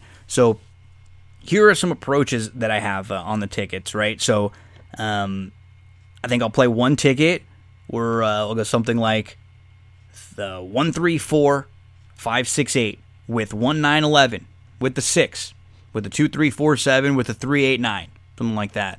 Um, you know, depending on uh, how big you want to go or you want to go bigger, I will play another one that, that would be something like all with one three eight nine eleven with the six with the two seven with the three eight nine. I might play another ticket where I end up singling that 11 horse in the second leg. It would be something like 1 3 4 6 with 11, with the 3 4 5 6 7 9, with the 2 3 4 7, with the 3 8 9. A um, couple different approaches there. And then maybe even one where I single the two of them. You play like all with 11, with 6, with 2 3 4 7, with 3 8 9. And just make sure to use all the horses in the races uh, around those two singles that you like. So, uh, really excited about this 10% takeout. Pick five at Canterbury. Horses to make sure to include in the fourth race, the four Dad's a Gambler. In the sixth race, the six Ray's Angel. In the seventh, the seven Fayette Warrior. And in the eighth race, the three Haley's Heist. Good luck on Wednesday over at Canterbury. We're going to get to Thursday from Churchill Downs in just one moment. Don't go anywhere. Just wanted to remind you about one of the sponsors of That's What G Said podcast, Cera Candle Company. Visit ceracandles.com, C E R A candles.com. Use the promo code GINO for 10% off of your entire purchase. These are all natural soy wax candle. They candles, they burn longer. They are better for you than the candles out there that have that traditional paraffin wax. Uh, I know the people from this company personally. I've grown up with them my whole life. They love candles, and the goal was to, to have an affordable candle that everyone can can enjoy. Use that promo code GINO. My favorite is Fresh Roses. The Fresh Roses scent is awesome. If you're a horse racing fan, they got Del Mar in there. You ever want to know what Del Mar smells like, but you couldn't make it out there? Order your candle right now from Cera Candle Company. The website, C E R A candles.com. CeraCandles.com, promo code GINO for 10% off your purchase. Get your past performances out for June the 11th, Churchill Downs for Thursday. Let's go through the Thursday card with some of the, the plays that we have. In race number one, the number seven, Quest for Fire. I think they got to send hard in here. Drawn on the outside, this is a gelding who completely missed the break and never got into it in, in, his most recent start. He is a lot faster than that. He has legitimate sprint speed. He might be the fastest in here. He's drawn well, though, so he can sit off if he has to. I just hope they send. He's going to go second off the short break. He should be ready for a big effort. That's the number seven, Quest for Fire. If we can get around five to one or so, we'll make a win wager on Quest for Fire in that opener on Thursday at Churchill. Let's go to race number three. I think a horse that you might be able to single in, in uh, some maybe your early exotics, or um, definitely a horse to make a win wager on. If we can get anything over like five to two, that's number six, Addison. She she hopped at the start, you know, from the rail, and the horse next to her went down and like stumbled onto her, went down to her nose, and then lost the jock. When that happens, the horse the horses around you are always a little slow, and that's what happened with Addison being right next to a horse who went down, lost a jockey. It impacted Addison a little bit, who just took a bit to get going. Um, she ends up inside. She's about three lengths off. She's tucked in. She wants to go, and she ends up moving right up onto the heels. She just has nowhere to go. She's waiting for room. She gets going. She angles around four wide. She's a strong second. She was a really clear, solid second that day and she should get a great trip in here. I think she might have the opportunity to get first jump on a horse like Lemon Chill, who's going to be coming from way out of it. The two Elusive Ride probably coming from way out of it. The three Sweet Carolina looks like the pace. I think she will take them as far as she can go, and you know maybe Siesta Mardi and Addison sitting right behind could be a, a really good spot for Addison here in race number three at Churchill Downs. Could be an early exotic single and maybe a horse to make a wager on if we can get over five to two. In the fifth race at Churchill, that'll be the next play. And I'm going to go to the number seven, Hard Bell, who I think is going to be able to to stalk a lot better in this spot. She had a good start from the outside when we saw her on May the 24th, but then four other horses lined up inside of her all wanting to go for the lead. She tried to take back and come on again, but she just couldn't do that. It's not always the easiest move to make. That was against 40,000 claimers. She's going to drop in against 25 claimers. You're going to get the drop, you're going to get the slight cutback. The last time we saw her in this low on dirt against 25 claimers, she won. She should you know, be in a really nice spot here. That's the number seven. Hard Bell, slight cutback even, gives her a little more fitness. I think Hard Bell sits a great trip from the outside here. The seven in race number five. We'll make a win wager if we can get anything around, oh, you know, seven to two feels about right. In race number six at Churchill Downs, I really like the two please call me back. I think if we can get around three to one, that's a, a, really fair price on him. He he comes out of one of the better sixth place finishes I, I can remember seeing. He's a multiple stakes placed horse, and he's lost twice to the very very nice decorated Invader. Look who he beat in his career debut. He beat Tap It to Win, who's going to be headed to the Belmont now, and now Please Call Me Back comes into a new barn with a, a jockey who likes to save ground a lot here at Churchill with uh, Lanerie jumping aboard. You have a barn, the Eddie Kenneally barn, who's excellent with their new acquisitions. And if you're just looking at his last effort, he got hooked six wide. He was in between horses. He was bumped around. He was steady going into the turn. And then he got caught three, four wide. He was back to last at one point. He has a brutal trip. Then he makes a five wide move at the top of the lane. He really wanted to try, to keep trying in, in, that spot. Much much different coming uh, in here, saving ground. I think this is a great spot for please call me back. The number two, please call me back. Uh, you know, fancy liquor obviously has some speed in here, but one or two others push the pace Please Call Me Back sits a little close. I think Please Call Me Back saves the ground and comes running. Make sure to use this one in your exotics and make a win wager if you can get three to one. In race number seven, I like the number nine and Seek. Let's talk about his last start on May the 28th. It was his first start in a couple months. He hadn't raced since February the 6th, so we're talking now actually almost four months. And he broke on top. He was a length off, and he looms up. He moves to the lead. Then he's immediately tackled. He tries to battle on from the inside. He really tried hard. Um, he ends up finishing third. That was his first start since February the 6th. And he was his first time at this level, the 50,000 non 2. It feels like this is where he belongs. It seems like he found his home. This is a good spot for him to try to get a victory. He wheels back quickly.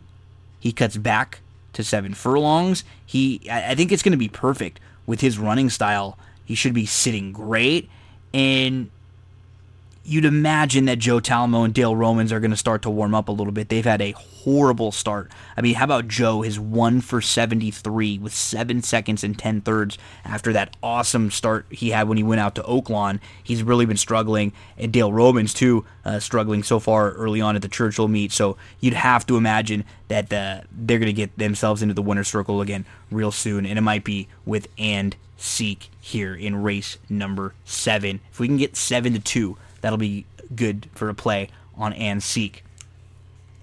Race number eight, I think, is kind of a Captain Obvious race for me, at least. The two that I, I imagine to be really tough in here are Aurelia Garland, who feels like she's going to take a good step forward with the blinkers off. She needed that last race. She ran really well in that spot, and she was behind Four Graces, who came back to win impressively. And then Seattle Slang, the six, who had some trouble. She was a step slow. She settles inside. She's ninth, you know, 10th. She's about nine lengths off. She's waiting behind horses on the inside. Then she tries to move into a tight spot. She checks hard. She loses her momentum. She loses a couple lengths. She ends up coming on again, and uh, she angles like six, seven wide and in between horses at the top of the lane. It was a a good third, even with all that trouble. I just I don't know if she's going to be quite as good and uh, and able to keep up with Aurelia Garland who might be able to have a little tactical advantage on Seattle slang. To me, those do look like the two horses, though. Just the uh, the two that'll probably take the bulk of the money in race number eight, the one and the six.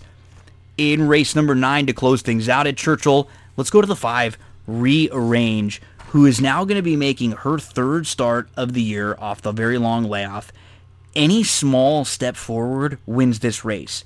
She was squeezed back early. She was about 10 lengths off. She was last on the inside. She makes a huge, wide, early move, three to four wide, all the way up to second to get within a length before she finally, uh, you know, she tires and she holds on pretty well. She's only beaten, you know, three and a half lengths after a huge wide move. With just a better timed ride, she's going to be right there. That's the five rearrange. Make sure to use her in all of your exotics. Make a win wager if you can get like seven to two on rearrange. So that's Churchill for Thursday. We're now going to get into Belmont for Thursday. Get your past performances out for Thursday, June the 11th, Belmont. And we talk about Belmont with Barry Spears. We go race by race with Barry Spears. We talk about our, uh, our selection, some of the horses to use, some to play uh, against. Kick back and enjoy this Belmont Thursday conversation with Barry Spears. Very excited for a couple of first time interviews on this episode of That's What G Said. A few minutes ago, it was Ryan Dickey. And now we're going to get into some more handicapping. Uh, with Ryan, we talked about the news, but with Barry Spears, we're going to talk about Belmont Thursday. We're going to try to make all of you some money out there. And uh, Barry is someone that you've probably all seen on horse racing Twitter for, for years, really sharp handicapper, and someone that I've interacted with many times. Actually, spoke with him on a show that I co host a few weeks ago on the Mike Abadir show, and I said, "Man, we got to get you on uh, on That's What G Said sometime soon." So this felt like a great time to talk some uh, middle of the week racing. We're going to talk some Belmont Thursday, but we're also going to welcome Barry in and, and hear a little bit about his backstory. Barry Spears, thank you for joining us, buddy. Hey, Gino, how's it going? Thank you for having me on really really happy uh, that you were able to uh, to carve out a few minutes for us. Um, and uh, let's let's get into a little background before we start uh, with the, the thursday handicapping at belmont. So my question for you know everyone in, in racing generally is how do you get into horse racing? Horse racing's not you know just like a, a lot of the other sports that you kind of just flip on see or you maybe you're playing with your buddies when you're little. It, it, there's, there's usually a, a story behind it or some way that you get into it. Yeah um well, basically, I, I got into the game uh, through my father and grandfather, more my grandfather. Um, they used to live in uh, Brooklyn, and we used to travel out to Belmont and Aqueduct um, just to see the races, and that's how I was introduced uh, initially. Then, uh, you know, as I got a little older, we ended up going up to Saratoga. I took a, a, a seminar with my dad when I was eight on how to read the racing form, and, and I haven't looked back since it's it's so fun. I'm, i mean, I love baseball, basketball, football, soccer. I mean, not wrestling. I love all sports, but like, there's just nothing like handicapping a card or a race, or like you know, getting there, breaking it down, watching the races, like going through all of it. It's just like a puzzle that that's different, and some people really, really catch on. And you've you've you know gotten into doing some work uh, you've gotten involved in the contests and stuff now too you've also done some work for blogging and writing for different places so you've worn a couple you know and you've had a couple different roles in uh, in horse racing now yeah uh, it was it was uh, kind of like a dream come true to, to get involved as much as i, I have been um, you know I, I never thought I, I, i'd be doing something like that because i love the game so much and for such a long time uh, it was just really cool to, to be able to meet a lot of people. I met uh, tons of people,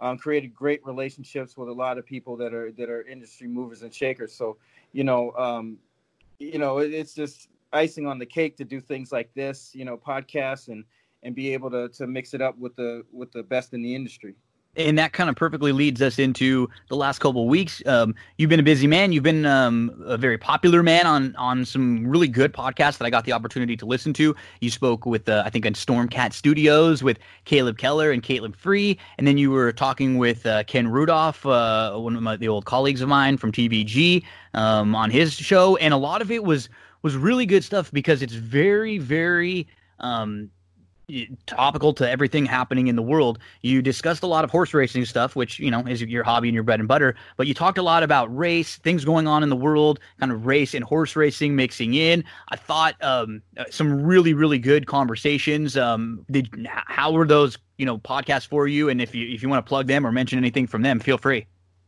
Sure. I mean, uh, you know, Ken Ken is a good friend of mine. Um, we go way back to uh, a few weeks ago. but um, no, really, uh, you know, we've we've developed a good relationship. We we talk to each other quite a bit, um, and you know we just got to talking with all the events that were going on. Um, that uh, you know there there needed to be some awareness among the the horse racing community.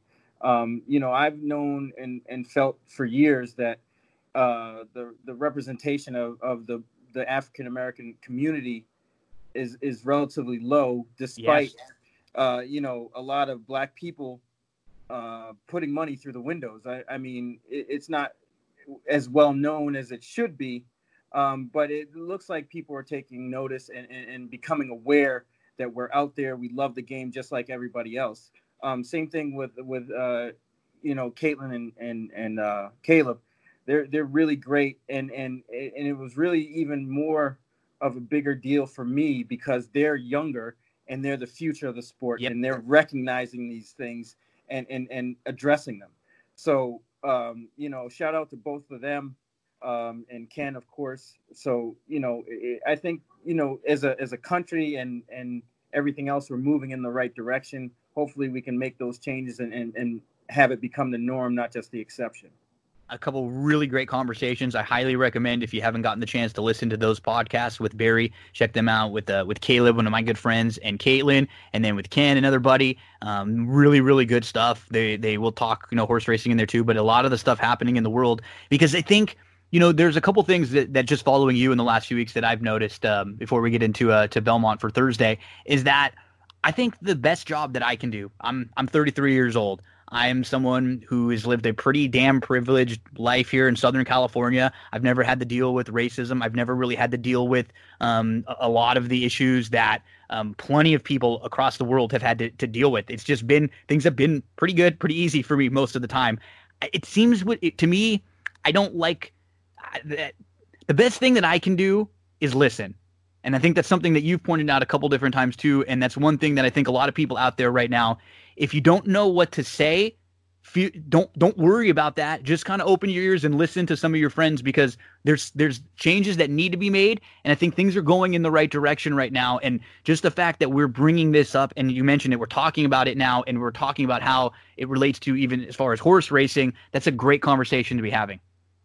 Absolutely, you know, you said it best. I mean, listening is is is one of the best things you can do in this kind of situation because there's a lot of people that don't understand. Um, you know, I mean, I'm not going to sugarcoat this. There, there's two Americas here. Um, mm-hmm. There's one that I live, and there's one that you live, like you were just mm-hmm. explaining. Yep. You know, it, it's quite different. Um, although we're same, you know, of of same flesh and blood, it's just a different way. Um, hopefully, we can kind of bridge that gap and make things a little bit similar and that's what I'm hoping for. I mean, even even amongst the horse racing community, um, you know, it, it's really a microcosm of, of real life. It is, yeah, society, um, yeah, it is. The same things that happen uh, within, you know, the real life sector happens in the horse racing community. So, you know, everybody needs a little bit of healing and and some uh, some clarity on on some things. And and like you said, listening is the best thing right now. So uh, there's gonna be a lot of people listening to you and I to try to give them some damn winners for Thursday as we uh, we shift our focus over to Belmont Park. So before we get into Belmont, where where are some of the like how do you play? Um, like not that's a a big question. Where are some of the tracks that you play in particular? And then what are some of the you know the wagers that you play? Like what are what kind of a gambler are you? Um, I I like the majors. You know, uh, Florida, Kentucky, New York, mm-hmm. California. Mm-hmm. Um, I definitely follow those circuits closely, uh, especially Gulfstream. That's probably the the circuit I know best. Um, I, I, do dabble in a little harness, but I'm kind of a a high ROI, uh, you know, a- aspiring handicapper. I want to get in low and get out high. Yep. I want to I want to make my bets small and be accurate and pinpoint, and then get out with with a lot of money. That's that's so the goal. A lot that's... of my tickets, a lot of my tickets end up being, you know, uh, you know, like for example, pick four. I don't, I rarely make any any pick fours that are are more than you know forty dollars. And you play them a few times. Yeah, and and uh, you know, I like to pick and choose and, and be selective on which ones I play that have high return value. So that's that's part of it. And then you know, as far as uh, verticals, I, I, like to pick one horse and play a, a, couple underneath and exactas tries try to hit the the the exactas cold and stuff like that. So I, I try not to waste any any, any bullets necessary yeah. funds yeah. on boxing and doing stuff like that. Yeah, that's that's what we. That's one thing that is key because I try to say this to folks, and I and, and I'm not, and sometimes I get it, people it rubs people the wrong way because it feels like you're getting a little preachy. But I I didn't learn the right way to bet immediately, right? I think a lot of us come into horse racing and we learn like, hey, pick the winner of the race, you know, like let's just try to find the winner, and then you start to figure out that. Hey, well, if you're just picking the winner or the more likely winner that's a short price every time, that's not going to work out for you. Now it's then it becomes, hey, we got to find the best value price horse in every single race has got a shot. And I think that's a gr- that's a great point that you mentioned. Also, the way you structure your tickets, people get a little too defensive. Oh, I don't really love this horse, but he's six to five, so I'm gonna throw him in. You know, that's the thing that people get caught up in doing too much. And and we we as much as handicapping is a part of this, the gambling and how we structure our tickets and how we play it is way more important. Absolutely. I, I mean, if I like if I was to give somebody some advice on how to improve their their betting and handicapping, I guess I would say there's three things. One, be confident in your picks and, and yep. your selections and your choices. Secondly, I would say don't be afraid to lose. Um, because I, I, think people are afraid to lose and they get in a panic and they start adding horses, scared money, and yep. doing all kinds of things and betting against themselves. and and it's it's just not productive. And the third thing, you know, is uh, I just lost my train of thought. Well, but those are two good things. Yeah, no, yeah, and that's and that's like you said, we just have to be really, really cognizant of the way we're betting. Like, if you like a five to one shot or an eight to one shot or a ten to one shot, and you use four other horses in the race, like you you've just destroyed your value. You, right. got to capitalize on that. Maybe single that horse. You spread around it if that's the way you're going to play it. Like you make sure if I think there's too many days when people love a horse, that horse wins, and you don't make money. You have to find a way to do that in racing. Yeah, I mean that that's the name of the game. I mean, oh, th- this was the third thing, is to uh, remember that this is a betting game, not so much a handicapping game. Great point. And people get lost in the shuffle when they, you know, tend to, uh, you know, handicap too much and don't spend enough time constructing tickets or having a betting strategy. And and that's that's really key, uh, at least for me, in in going forward because you know you don't want to waste your time doing something that's not going to make you money. Have a game plan. Whatever you're doing, you have to have a plan going in. If you're if it doesn't hit, that's fine. If it doesn't work, but you have to have an approach and key in on it. That's a great point that you mentioned. And um, and let's get to uh to Belmont Park for Thursday, right. and we'll talk about uh we'll go through each of the races. We'll spend you know probably a little more time on some than we will on others. If there's a race that we don't love, we can just quickly like mention uh, a horse or two we'll use and then move on. But uh, if you're if you're a pick five player, you're probably starting in that early pick five at Belmont in race number one. It's going six furlongs, maiden forties in here. Who are some of the horses you look to? Um, I, I thought the chalk here might be uh, a little bit too tough for these. Mm-hmm. Um, and it's uh, Eagles Palace number eight. Um, just looking at the his, his past performances, he, has got speed. Um, he's cutting back in distance, going turf to dirt, um, which kind of I, I didn't really I'm not enthused with that, but he's taking a pretty decent drop. Yeah. Uh, it's not ideal. I don't like these kind of drops necessarily, but there's really not much in here. It's true. Um, the other horse that, that kind of caught my eye was the horse outside of him, um, and it's Warfront Fighter, the nine. Um, looks kind of interesting.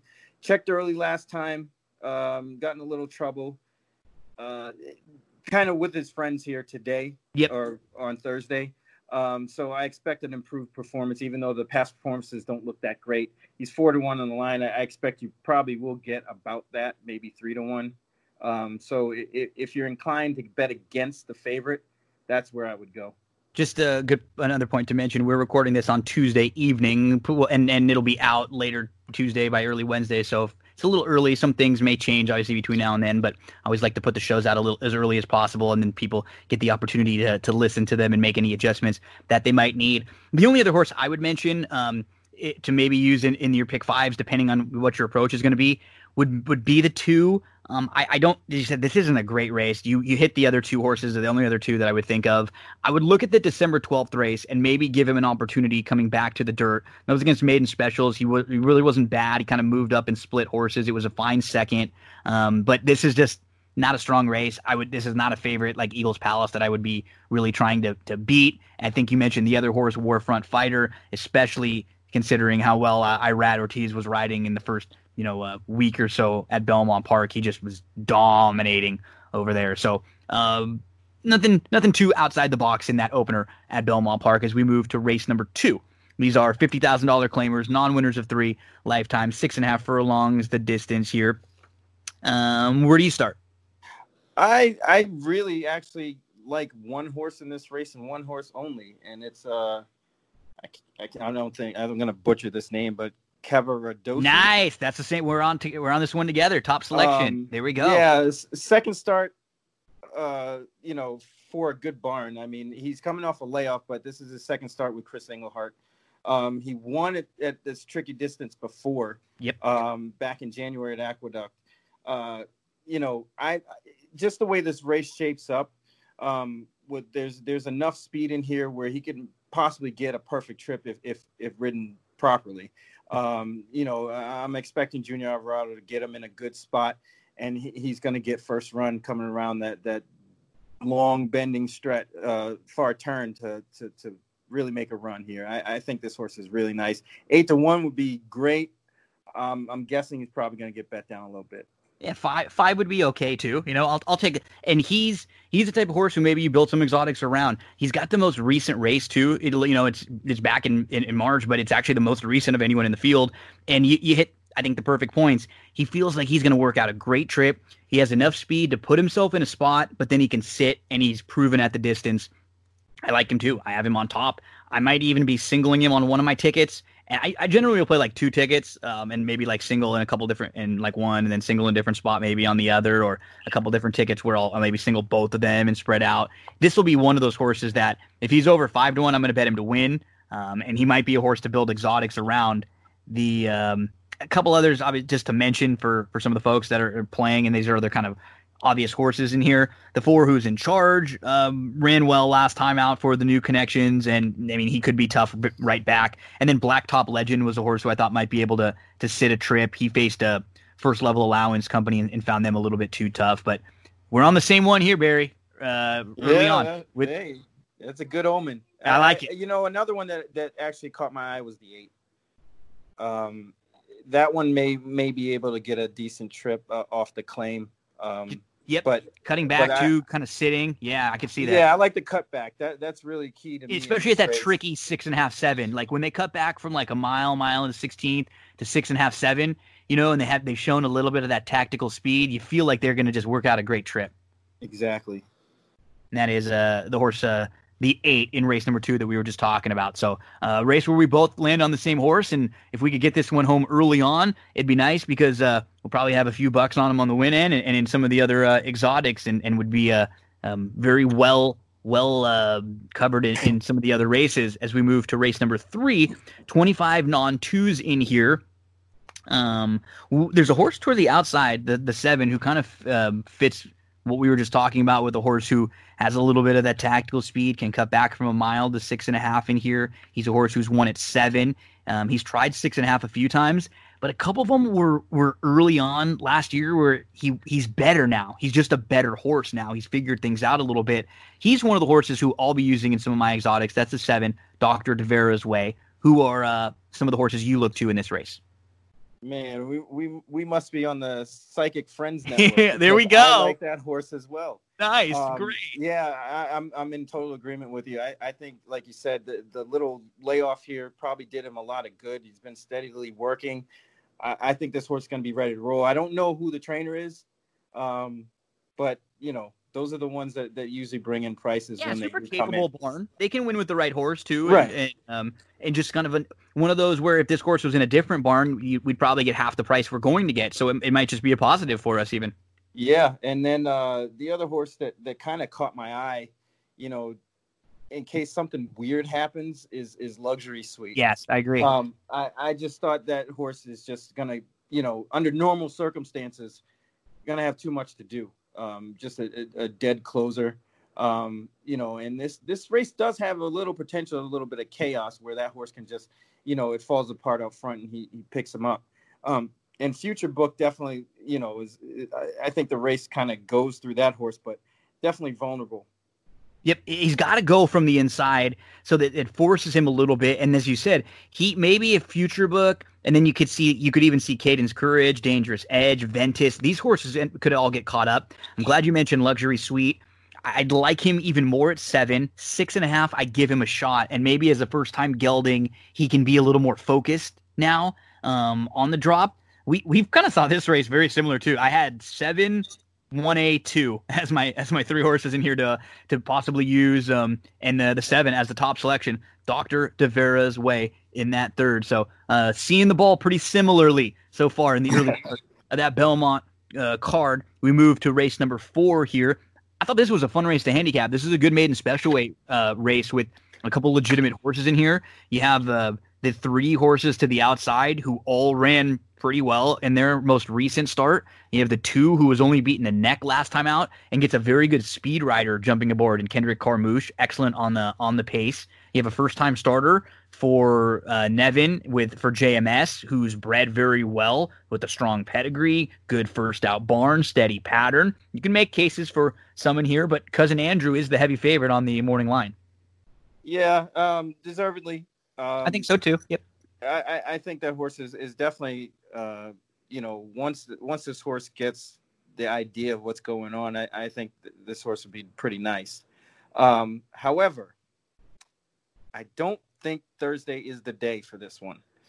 Seems like you know I don't know. I mean, I watched both those races that uh, cousin Andrew ran, and it seemed like he had every opportunity to go by and just didn't. And Yeah, that's it's not a good sign. he had some trouble in like the early part which kind of like i think fogs the the fact that he still had the opportunity to go by you know like he, he he he once he got out and angled around it was almost like in his last race i don't even want to call it trouble it was like he ended up kind of getting getting shuffled a little bit and then then it worked out perfect. I mean, there were six horses in the race, and the five of them lined up across the track at the top of the lane. He had every t- opportunity to kind of go around and go by, and I never felt like he was going to get by that horse, even if they would would have had another furlong or two. Yeah, I mean that's definitely one way you could see it. Um, you know, I I just thought he he'd probably be a finisher, and and he didn't. Mhm. Um, uh, you know that that's just where I I disagreed. But this this field kind of lacks a little bit of speed, and my selection, the, the horse I like is is uh, own it if you want. It, Yeah, I uh, can see with- that. with, with Kendrick Carmouche. I mean, he's he's getting on board, which which you know takes him up a couple of notches because he's he's a speed rider, you know, and that's who the guy you want on the lead.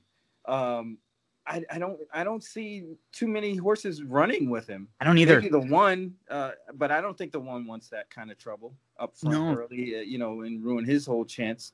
Um, and Creed, who I think has a future, um, is kind of like the wild card here, coming from Tampa in a in a in a race that wasn't all that great and couldn't get the job done.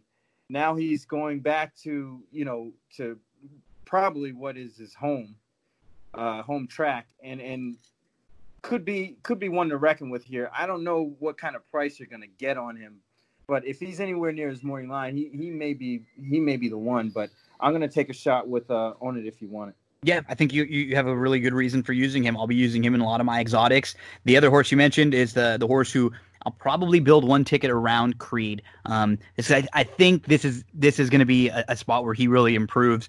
Um, he's got a strong pedigree to enjoy a route. If you look at a, a the pedigree, he's just going to be better going longer. And he had a slow start. He moved in between horses. He made a big rally to split horses. and uh, he waited for room. He angled around at the top of the lane, and then he got going again late. He watching him. I, I just felt like going longer is going to be better. I think yes. the two and the eight are horses. If you're uh, if you're trying to beat cousin Andrew, they're very legitimate. Um, I mean, the six Ashar, it was it was okay in his last. I mean, I, I, wouldn't. I don't really have too much against him. Um, I think another one, if you're looking for a price, the first time starter, the four Uncle Moonlight, he looks like he's got a little bit of speed there. You know, in a race that doesn't have speed, and maybe he breaks and is sitting right behind Own It if you want it, or is at least close up in a race that doesn't have a ton of speed, and you know, he could be interesting with a really strong pedigree, but I don't think it has to be cousin Andrew in here. I love the horse that you mentioned is a horse to use in exotics. Creed for me, I'm going to have slightly on top of the two. I have eight over the two in here, and then below, I kind of have them on a top tier, and then below them the other three that I mentioned. You know, depending on how you're going to play your tickets with the uh, the maybe the four, six, and seven. I'm just it's it's Creed and it's own it if you want it. I think in a lot of spots for me. Yeah, me too. Uh, I, I, do agree with you with uh, Uncle Moonlight, the four. Um, you know, another one that that that could be any kind. I'm I'm not so keen on playing horses uh, first time out going a route. Uh, I agree. The, it's tough on the dirt. It's tough to do. Yeah. But but you know, I see the bullets. Uh, one back on May 19th, one on May 30th. Um, it's just an interesting spot for that horse to show up. Um, so that you know, that one you're probably going to get your price if you like that horse. Yeah, and maybe more of a horse to keep an eye on down the line. Maybe you use him underneath in a couple spots if you're playing, you know, Exactas Tri Super or something like that. But I do think he, he's got a good future, and uh, well, uh, that's Uncle Moonlight in race number four. We move to the fifth race, and we're going to see a horse in here who is graded stakes placed. And after her debut win, she won by 12 at Gulfstream. She was the heavy favorite in the Davona Dale. She lost to a nice horse in Tonalist Shape there. And then she ran into the buzzsaw known as uh, Swiss Skydiver in her last start, and Swiss Skydiver has won three races in a row.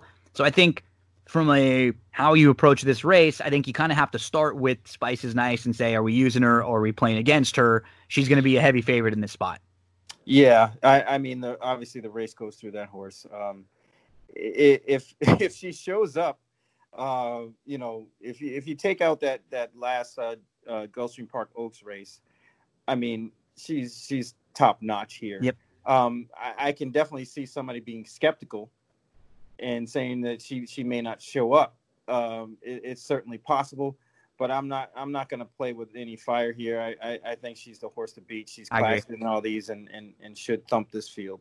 I agree. I'll probably have two pick fives. One of them I'll single her, and then maybe the other one I'll single Creed, and then and then use a couple others in in case um, she were to get beat. But I just she and, and even in her last start, it wasn't as good as the first two, but you know what? She got bumped hard. She was in some traffic. She had to take up, and then she lost some ground. She was wide. She's kind of 10 lengths. She's all over the place, 10 lengths off. She was chasing, and she was chasing a, a filly who went gate to wire in really slow fractions. So I, I expect her to be a lot closer today. I think they got to get more aggressive with her, like they were in some of their first couple starts, where where she just got to be closer, get a little more aggressive, and just kind of handle her like she's the best horse in this field. I wouldn't be shocked if she's really close. She's a horse that I would I wouldn't talk you off singling in a in a pick five situation. And then if you want to play others, if you want to try to beat her, um, the two Master of Hope was was pretty impressive first time out. And the second, third, and fourth place horses that she beat, or the, the third, fourth, and fifth place horses, have all come back and uh, won out of that race so far. So it's been a good race. The um, the six, um, I thought maybe has a little bit of speed and could steal the race and the three Alondra blinkers on. This filly was so good first time out, and she's just never really been able to kind of put it all together, and she's lost a lot of her speed. She's a wild card. I, I just, I'm not going to get cute. I think you said it the best. It, this feels like a, a, good spot for Spice is nice to get right. Yeah, yeah. It looks like this is the, the race before the real one they want. Mm-hmm. So, um, yeah, the seven kind of caught my eye a little bit, um, stretching out. You know, definitely it was improved um, but was in that Master of uh, Hope race um, back in February. So, you know, Master of Hope definitely looks like probably uh, the likely upsetter if there is one.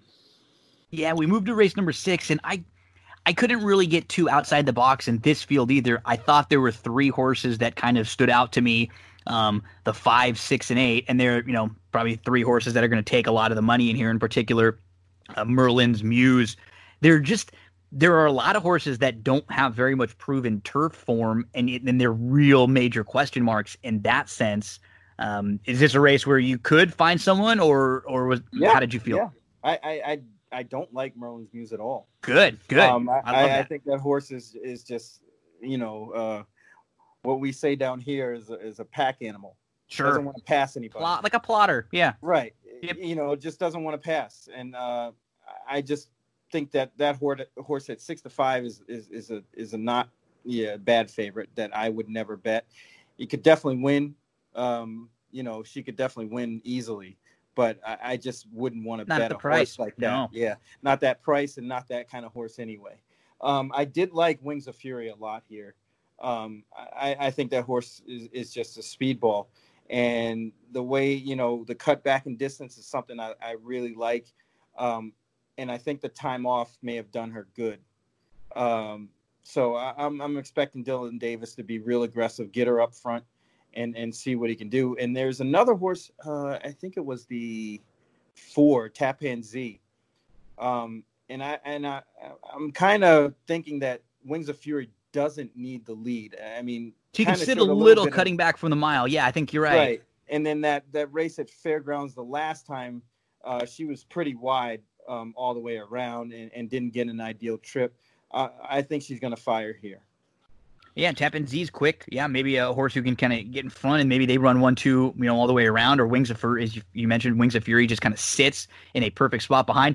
I, I would that would be the horse for me because I, I, I agree with you in, in all the sense with Merlin's Muse. Like I have those five, six, and eight as the as I had the three horses, and so from a betting perspective, I would never be playing Merlin's Muse. This like I don't like singling chalky horses like that in the pick five unless I absolutely love them and have to, like we kind of felt like in the in the first early pick five. This would not be the case. I would much rather play against with what you said. Maybe a single of Wings of Fury, or maybe you use a couple horses in here. Um, a Cape Cod Diva uh, is, is another one who I think could kind of fall into a really, really nice spot in here with some of those turf races a little bit sneaky. So I'm I'm fine with playing against Merlin's Muse, even though she could absolutely win this race. It's just was she going to be four to five, three to five in here? Yeah, most Yeah. likely. I mean, they're gonna. They, I mean, New York they crush favorites, so Mm-hmm. I, I think people are gonna jump on that train. Um, hopefully they do. Yeah. I, I mean, that's that's what I'm hoping for. Uh, so you know, anybody else that likes any any any other horse in this race might get a decent price. Yeah, you might be uh, getting a, a better value on all of them as we move to the the seventh race, which is at start of that late pick four. We have a first level allowance for um, New York breds. Um these are three year olds and upwards, and that's some of these horses who you know might be facing some older for the first time. Might not be in the easiest of spots. Um, there's a horse in here who I guess we have to start with from just at least discussing the race standpoint that was a $2 million purchase, and that is Chestertown. He didn't run well in the Louisiana Derby. Prior to that, he was he was good, and he's actually a, a $2 million New York bred. So now he's going to come back into the New York bred ranks. That's, um, you know, where we saw him actually cross the wire first and, and break his maiden. We're, yeah, you know, he's a horse who I, I, I don't love, but this is a pretty good spot for him against New York breds. Yeah, you know, it's, it's definitely a, a a class drop coming from the Louisiana Derby Yeah. to a, a, a allowance non-winners of one state breds at, in, at uh, Belmont. But it's just uh, it's it's just odd that horse's career up to this point Mm-hmm. you know how they started him at six. He didn't have a great trip that day, um, and it was in state bred company. You know, you, you figure a horse like that, it was you know uh, almost even money would get the job done despite any any you know kind of trouble um, in a five horse race, and, and didn't get the job done. He broke his maiden the next time out uh, a couple uh, like a month later. He's gotten himself into trouble a couple times. Right. He's just yeah, he like I know. seems to find trouble every yeah. race. And- I don't love him. No, I don't love I- him. I, I don't. I mean, you got to use him defensively, I suppose. But the horse that that stuck out to me uh, was Danny California. Completely agree. We're on the same one Um, here too. Yeah, I mean, he he's back with his friends today. I, I mean, on Thursday, he- he's going to be back where he fits. Um, his running style is is uh, is definitely suited for this trip, and he's second off the layoff uh, for a barn that that is pretty good on that front. Um, the other horse that that kind of caught my attention was uh, the two Kid Dioro. Same one for me. Yeah, yeah. I, I, mean, on the stretch out, he he could be any kind. I mean, he, he's bred to, to run all day, um, he, and he's shown a lot of speed, which this this field isn't really all that speedy. I mean, the one Super Ego has has some speed, but I, you know, disregarding that horse completely it might be a might be a mistake, but I, am willing to, to gamble and take my chances on that. But definitely Kid Dioro um, may be in the right spot at the right time to get first run. I, I just think Dan, Danny California may be a better finisher. Yeah, I, those were the the three horses that I have, uh, two, three, and four, and, and depending on how we play and what do we do with Chestertown. But Kid Dioro looks like if anybody's going to be able to steal this race, I think it's Kid Dioro stretching out. Now we take some some note with the fact that this is a horse that's leaving the Servis barn. But we've seen some of these horses that leave Jason Servis's barn and Navarro's barn actually run fine. So I think we take it in a case to case basis. In this case, this horse could get a pretty easy lead if if he's sent. I think he's a lot quicker than the horse inside of him. So yeah, I mean he he he could be tough. But my top selection is Danny California. There's a multiple winner who's been facing open company and facing a lot better.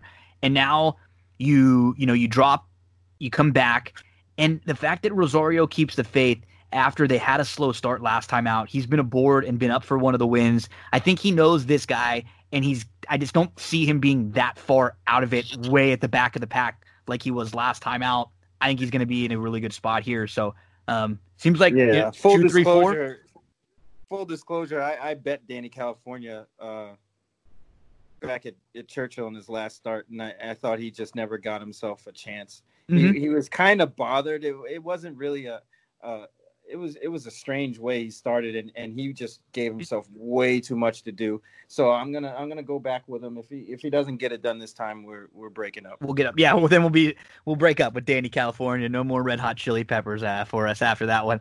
Um, yeah, it, it's a good spot. So those are the three that I'll be kind of building some of my exotics around. In particular, the three Danny California there we move to the eighth race at Belmont. It is a first level allowance going a mile and a quarter, which is interesting about that. So that's a distance that I think you get a little separation from some horses who might really want to go very long, other horses who you might not want to go very long.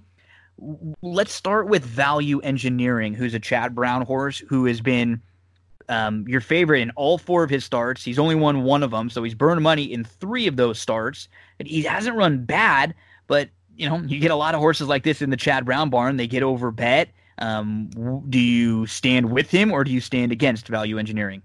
I don't particularly like this race, but um, I don't particularly like value engineering. Yeah. Um, just for the reasons that he said. You know, I mean, he, he's he looks great on paper. I mean, these these kind of horses get bet way down, and and I think this one's going to get the same treatment again uh, on Thursday. Um, it, it was it was tough, and and I think you know in a race like this where you don't like the horse that that probably will be you know the all out chalk. The horse on the rail, Tankerville, kind of caught my attention. Um, you know, probably will improve getting Lasix for the first time, coming from uh, Tipperary in Ireland. I he could be any kind, you know. Yep. Um, and out of Kitten's Joy, those horses run. I mean, eight to one on the line seems like a, a little bit high to me, um, just because of the competition. I, I don't think value engineering is a you know a lock by any means. And the other horse that kind of caught my attention too was uh, Mr. Alec. A little bit of speed could go a long way in a race like this if they, you know, if everybody falls asleep at the wheel. Um, definitely worth a look. I much prefer him to value engineering, Mr. Alec. Just I much prefer him. I just think he's got a little more versatility to him. You'll probably get a little bit more value in here with him. He can sit, but you mentioned he has a little bit of speed if nobody goes. Um, uh, so, Mr. I'm, I'm I'm against value engineering. I'll probably play against him in this spot, and I'll use you know this will be a little bit of a spread out race where um, I, I give no word I like. I'm a little worried because he's you know facing older. He's a three year old, but he ran well. He might get the type of trip there's to just sit in a really good spot and kind of grind uh, around. I think that some tickets you could throw Kumar in, man. Um, he, he looks like he's the one to catch. So maybe uh, we go with Harold and Kumar to White Castle here and, and try to blow up the tote board with this one. Uh, smoke him if you got him, and then uh, and then uh, the Tide of the Sea, who now comes into the Mike Maker barn. He's so good when he takes over um, horses like this going long on the grass. But I, I just felt, yeah, I felt like this was this was maybe one of the races to to spread out against yeah. a vulnerable favorite. Absolutely. And one more thing about Tankerville is, is a horse like that in a race like this, if you don't include him in, in you know, your horizontal wagers, it's like, you know, you feel bad because you're like, oh, I should have known. And some of these times he'll open up and like to keep off a ticket. He'll open if he opens up live on the board and you don't have him. You know what I mean? You get that pit that right. pit feeling in your stomach, like uh oh, uh oh, this yeah, horse exactly. is live. Yeah, that's why I think he's going to take money. Yep, it's a good spot too for him to take a swing. There's no monsters in this field at all. This looks like a, a group of like allowance type horses that are that are all kind of where they belong. So if he comes and he's got just a little bit more ability, he could absolutely steal this race. That's Tankerville in race number eight.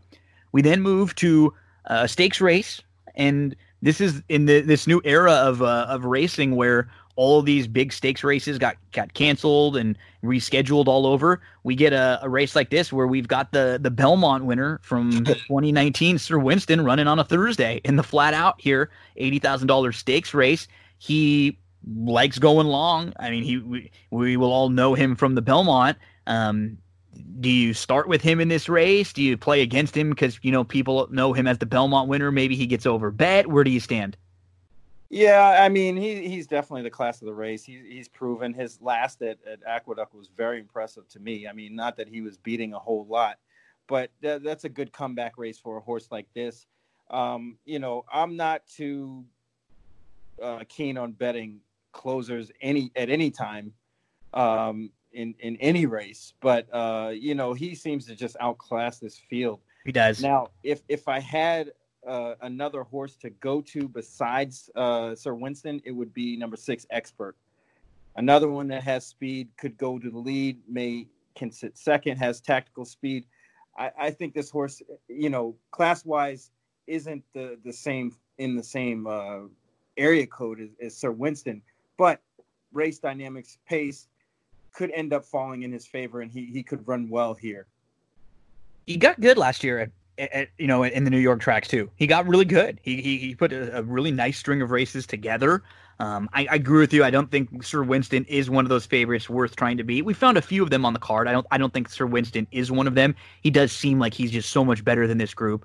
There's one horse that I followed for a while that I he's he's got some ability. This just might be a tough spot for him, and it's Moretti he he's just a real grinder. He can just grind and grind and grind and grind and grind. He's not flashy. He's definitely going to need to step up and improve.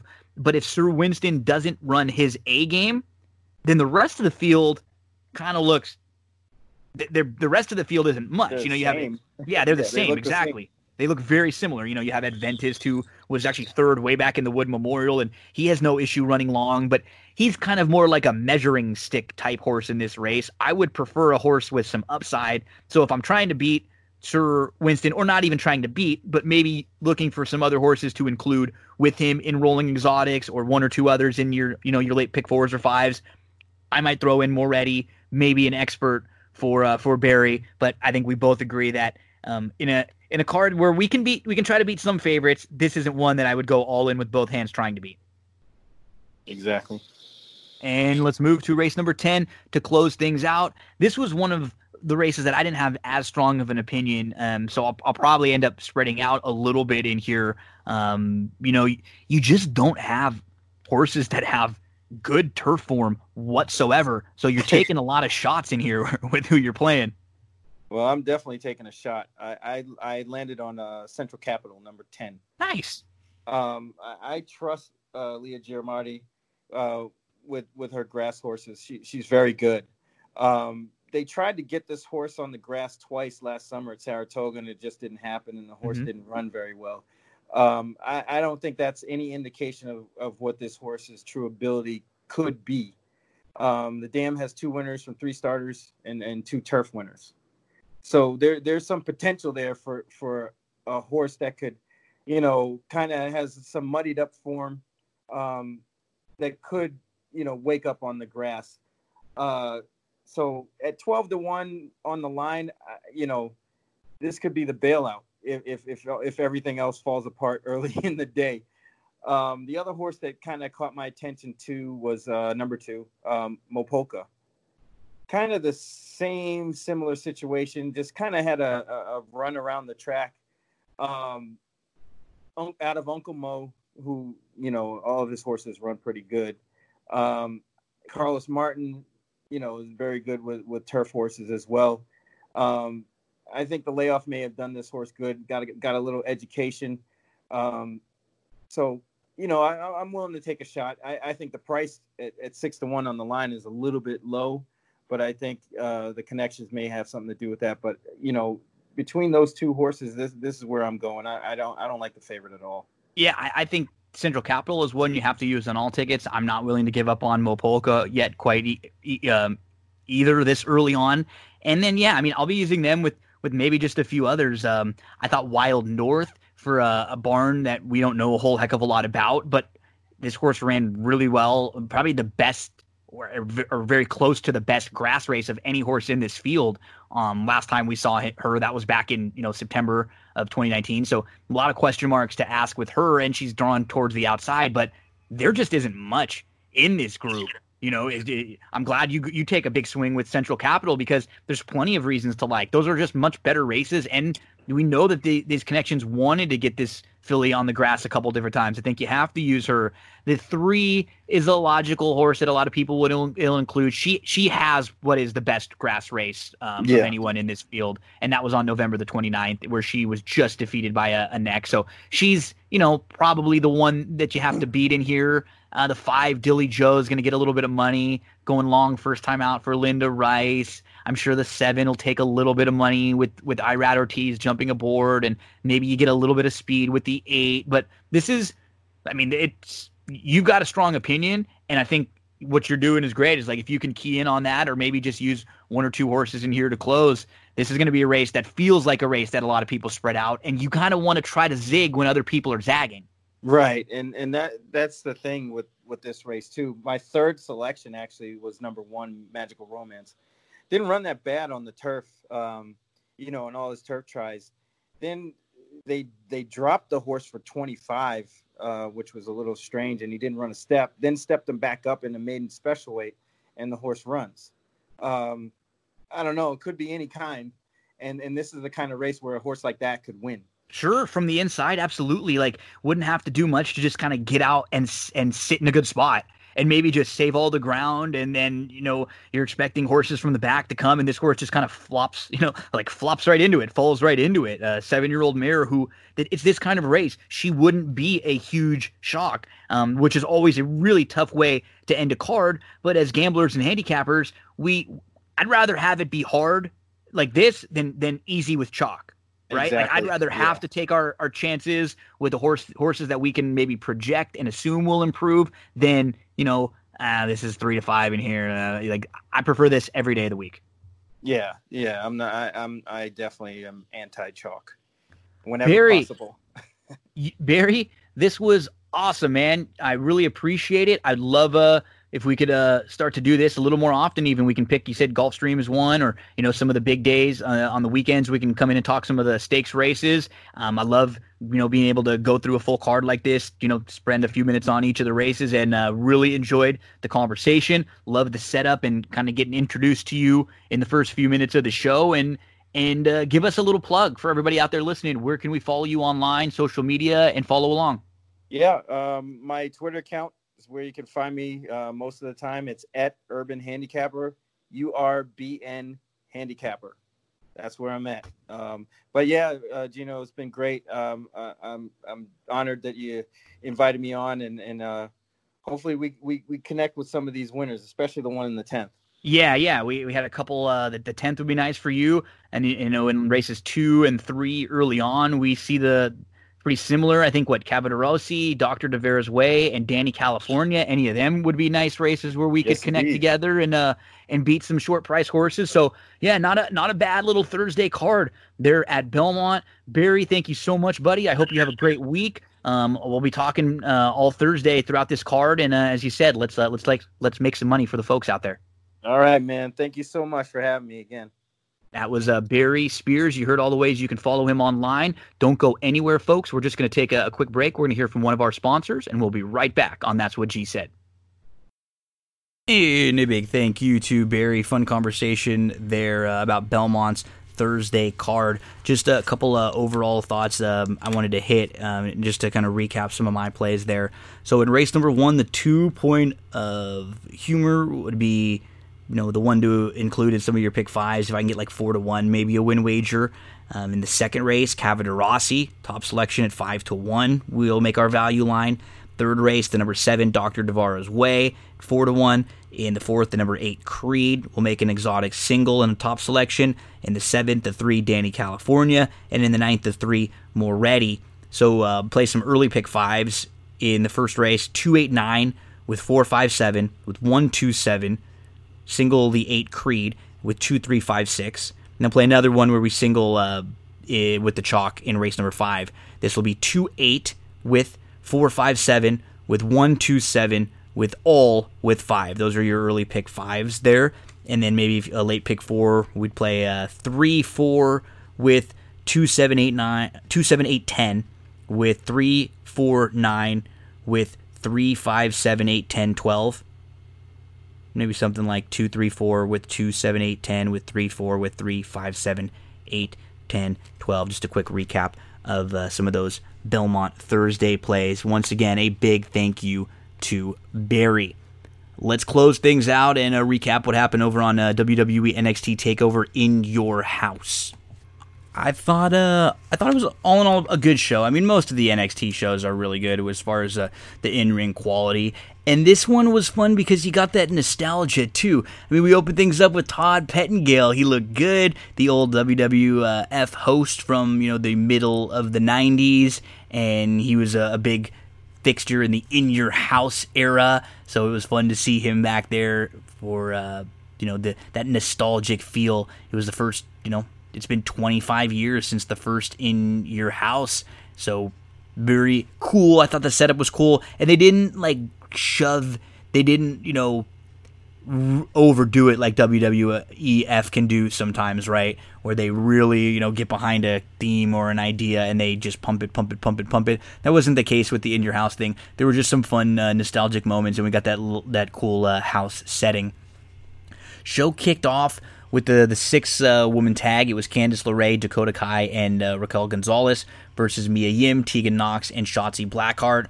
Pretty good, quick paced opening uh, tag here. Uh, the women all pretty much got their spots in for the most part. They worked on Shotzi for a while, and I believe it was uh, Tegan Nox picking up the victory here. So uh, the team of Mia Yim, Tegan Nox, and Shotzi get the win. Um, pretty good match to just kind of open the show up.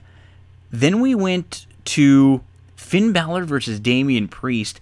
I think this was my favorite match of the night. I mean, this in the main event, the the women's triple threat, I, I liked quite a bit too. But this was excellent. There was one spot that was just brutal where uh, D- uh, Priest was setting up Balor. He was Priest was on the ring apron, and he was, you know, he had Balor what he looked like was in the razor edge, and he was going to throw him from the ring apron onto the steps that he had set up, and uh, Balor was able to kind of duck, and it ended up countering the spot. It was really, really brutal looking spot that Priest hit, and this was the best match that I've I've ever seen for Priest. These guys had really good chemistry. So if you go, if you haven't watched this show, this is uh, definitely a match to go back and check out. I thought it was really, really good. And one of my major gripes with NXT right now is that it's just become a little bit stale because it feels like we've had some of the the same people towards the top of the card for a long time now. I think Damian Priest could be a new fun face to mix in with uh, with some of these other new faces. Um, we then got to the uh, Johnny Gargano versus Keith Lee match for the NXT North American Championship. Fine match, right? No knocks on the match whatsoever. This match actually went 20 minutes. Um, the other uh, Finn Balor uh, Priest match went 13:07, and the women's tag to start went just under 10 minutes at 9:50. Nothing wrong with this match. It just felt like the dynamic was a little bit, what we say, bass backwards, right? Ass backwards, where you have Keith Lee, who's the much bigger guy, but he's the baby face. Johnny Gargano, who's much smaller, but he's the heel. And Johnny isn't a heel. He's doing a damn good job trying to, to get over as a heel, but he's a baby face. He's a, a baby face that we love to cheer for, that has been great and been the heart and soul of NXT for a while, but he's done everything you have to do in NXT. It just feels like Johnny. It feels like the Undisputed Era. Feels like Ciampa, even Finn Balor. You know, they're going to give you good matches. They're, they're, they'll do a fine job with whatever you give them, but that's not what NXT was, right? It didn't feel like it was meant for um, for some guys to be forever. It was always kind of supposed to be a stepping stone moving forward to the you know main roster, Raw and SmackDown. Keith Lee retains here with the power bomb and the Big Bang Catastrophe uh, for the pinfall, 20 minutes and 35 seconds. Nothing wrong with that match, just kind of weird dynamic there. Then we had the backlot brawl and I was expecting a little bit more from this. It was really more of just kind of a regular wrestling match that was filmed in this new like cinematic way. Again, nothing bad with this. Our expectations are really high because I loved with uh, what they did um, with the matches at Mania, with the Undertaker, and then with the the Firefly Funhouse. I liked what they did with Money in the Bank, even though you know some others didn't. This was my least favorite of the the matches that we've seen taped like this before, and I think again this felt like the time for Cole to lose. He doesn't end up losing. He wins. Now Velveteen Dream can't get a shot against uh, for the title against Cole. Does that mean Velveteen Dream is on his way to the main roster? He doesn't really feel like he's got the same kind of buzz that he did six months to a year ago. But he, he could be a huge star if treated right up on the main roster. I just, why do we, what more does the Undisputed Era need and Adam Cole need to do here? And maybe he won this match because they're going to be waiting for Adam Cole to get squashed by this next man. And that's Karrion Kross, who we saw basically squash Tommaso Ciampa in a six minute, like elongated beatdown. Um, they they put this guy over dominant, and they told you he's going to be uh, force to be reckoned with. I think you have to do something similar and have him just squash Adam Cole, then send Adam Cole up to the uh, the main roster or the Undisputed Era up to the main roster, or have Adam Cole take a little time, you know, off because he's felt like he's just kind of been kind of Weasley. And I love Cole; he's got great matches, he's a great performer, but he it, it, things feel a little stale. And maybe someone like Karrion Karrion Kross coming in, the way they've treated him you could tell they have big plans for him and they think very, very highly of him. The main event was the women's triple threat match. It was Charlotte Flair versus Rhea Ripley versus Io Shirai. Now, these three are awesome. They're great. I I like Io. I have no problem with Io winning the title in a vacuum.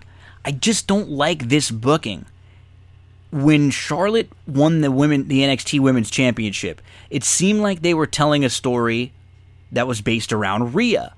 That Rhea was going to lose to Charlotte and then, you know, get her comeuppance. We would assume, you know, six months or a year down the line, win the title back.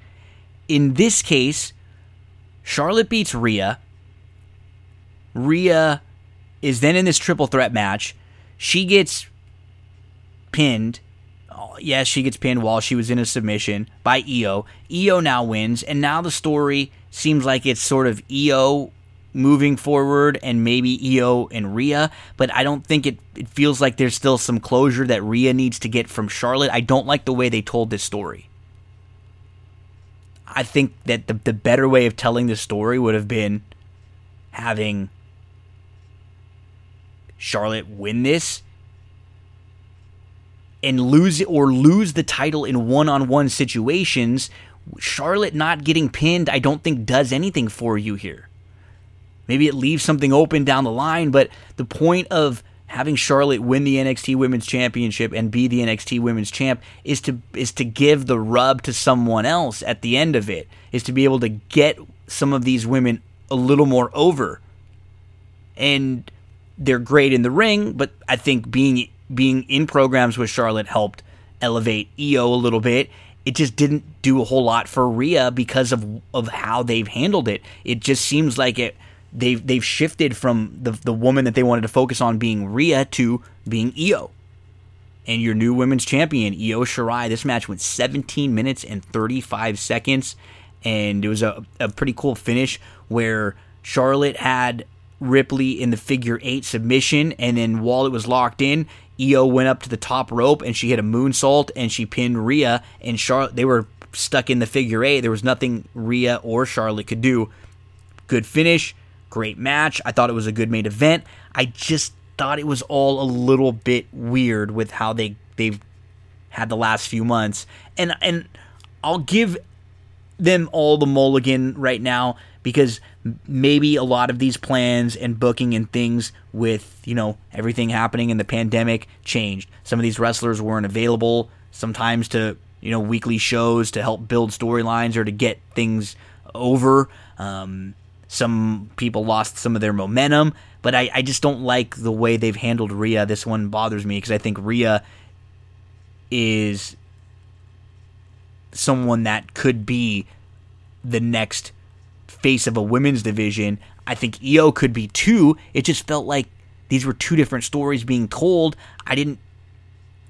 I, I just yeah, I'm, I'm conflicted about uh, about the the um, the way they got there. But good match from uh, from the women, and we will on the next episode of That's What G Said be previewing WWE Backlash. Going to be coming up this weekend, so we'll preview that show on the next episode of That's What G Said, uh, along with Alex Regla joining us to talk NBA and recapping uh, All Elite Wrestling Dynamite show. We're going to be talking about WCW Halloween Havoc with Andrew Champagne and Darren Zocali from 1998.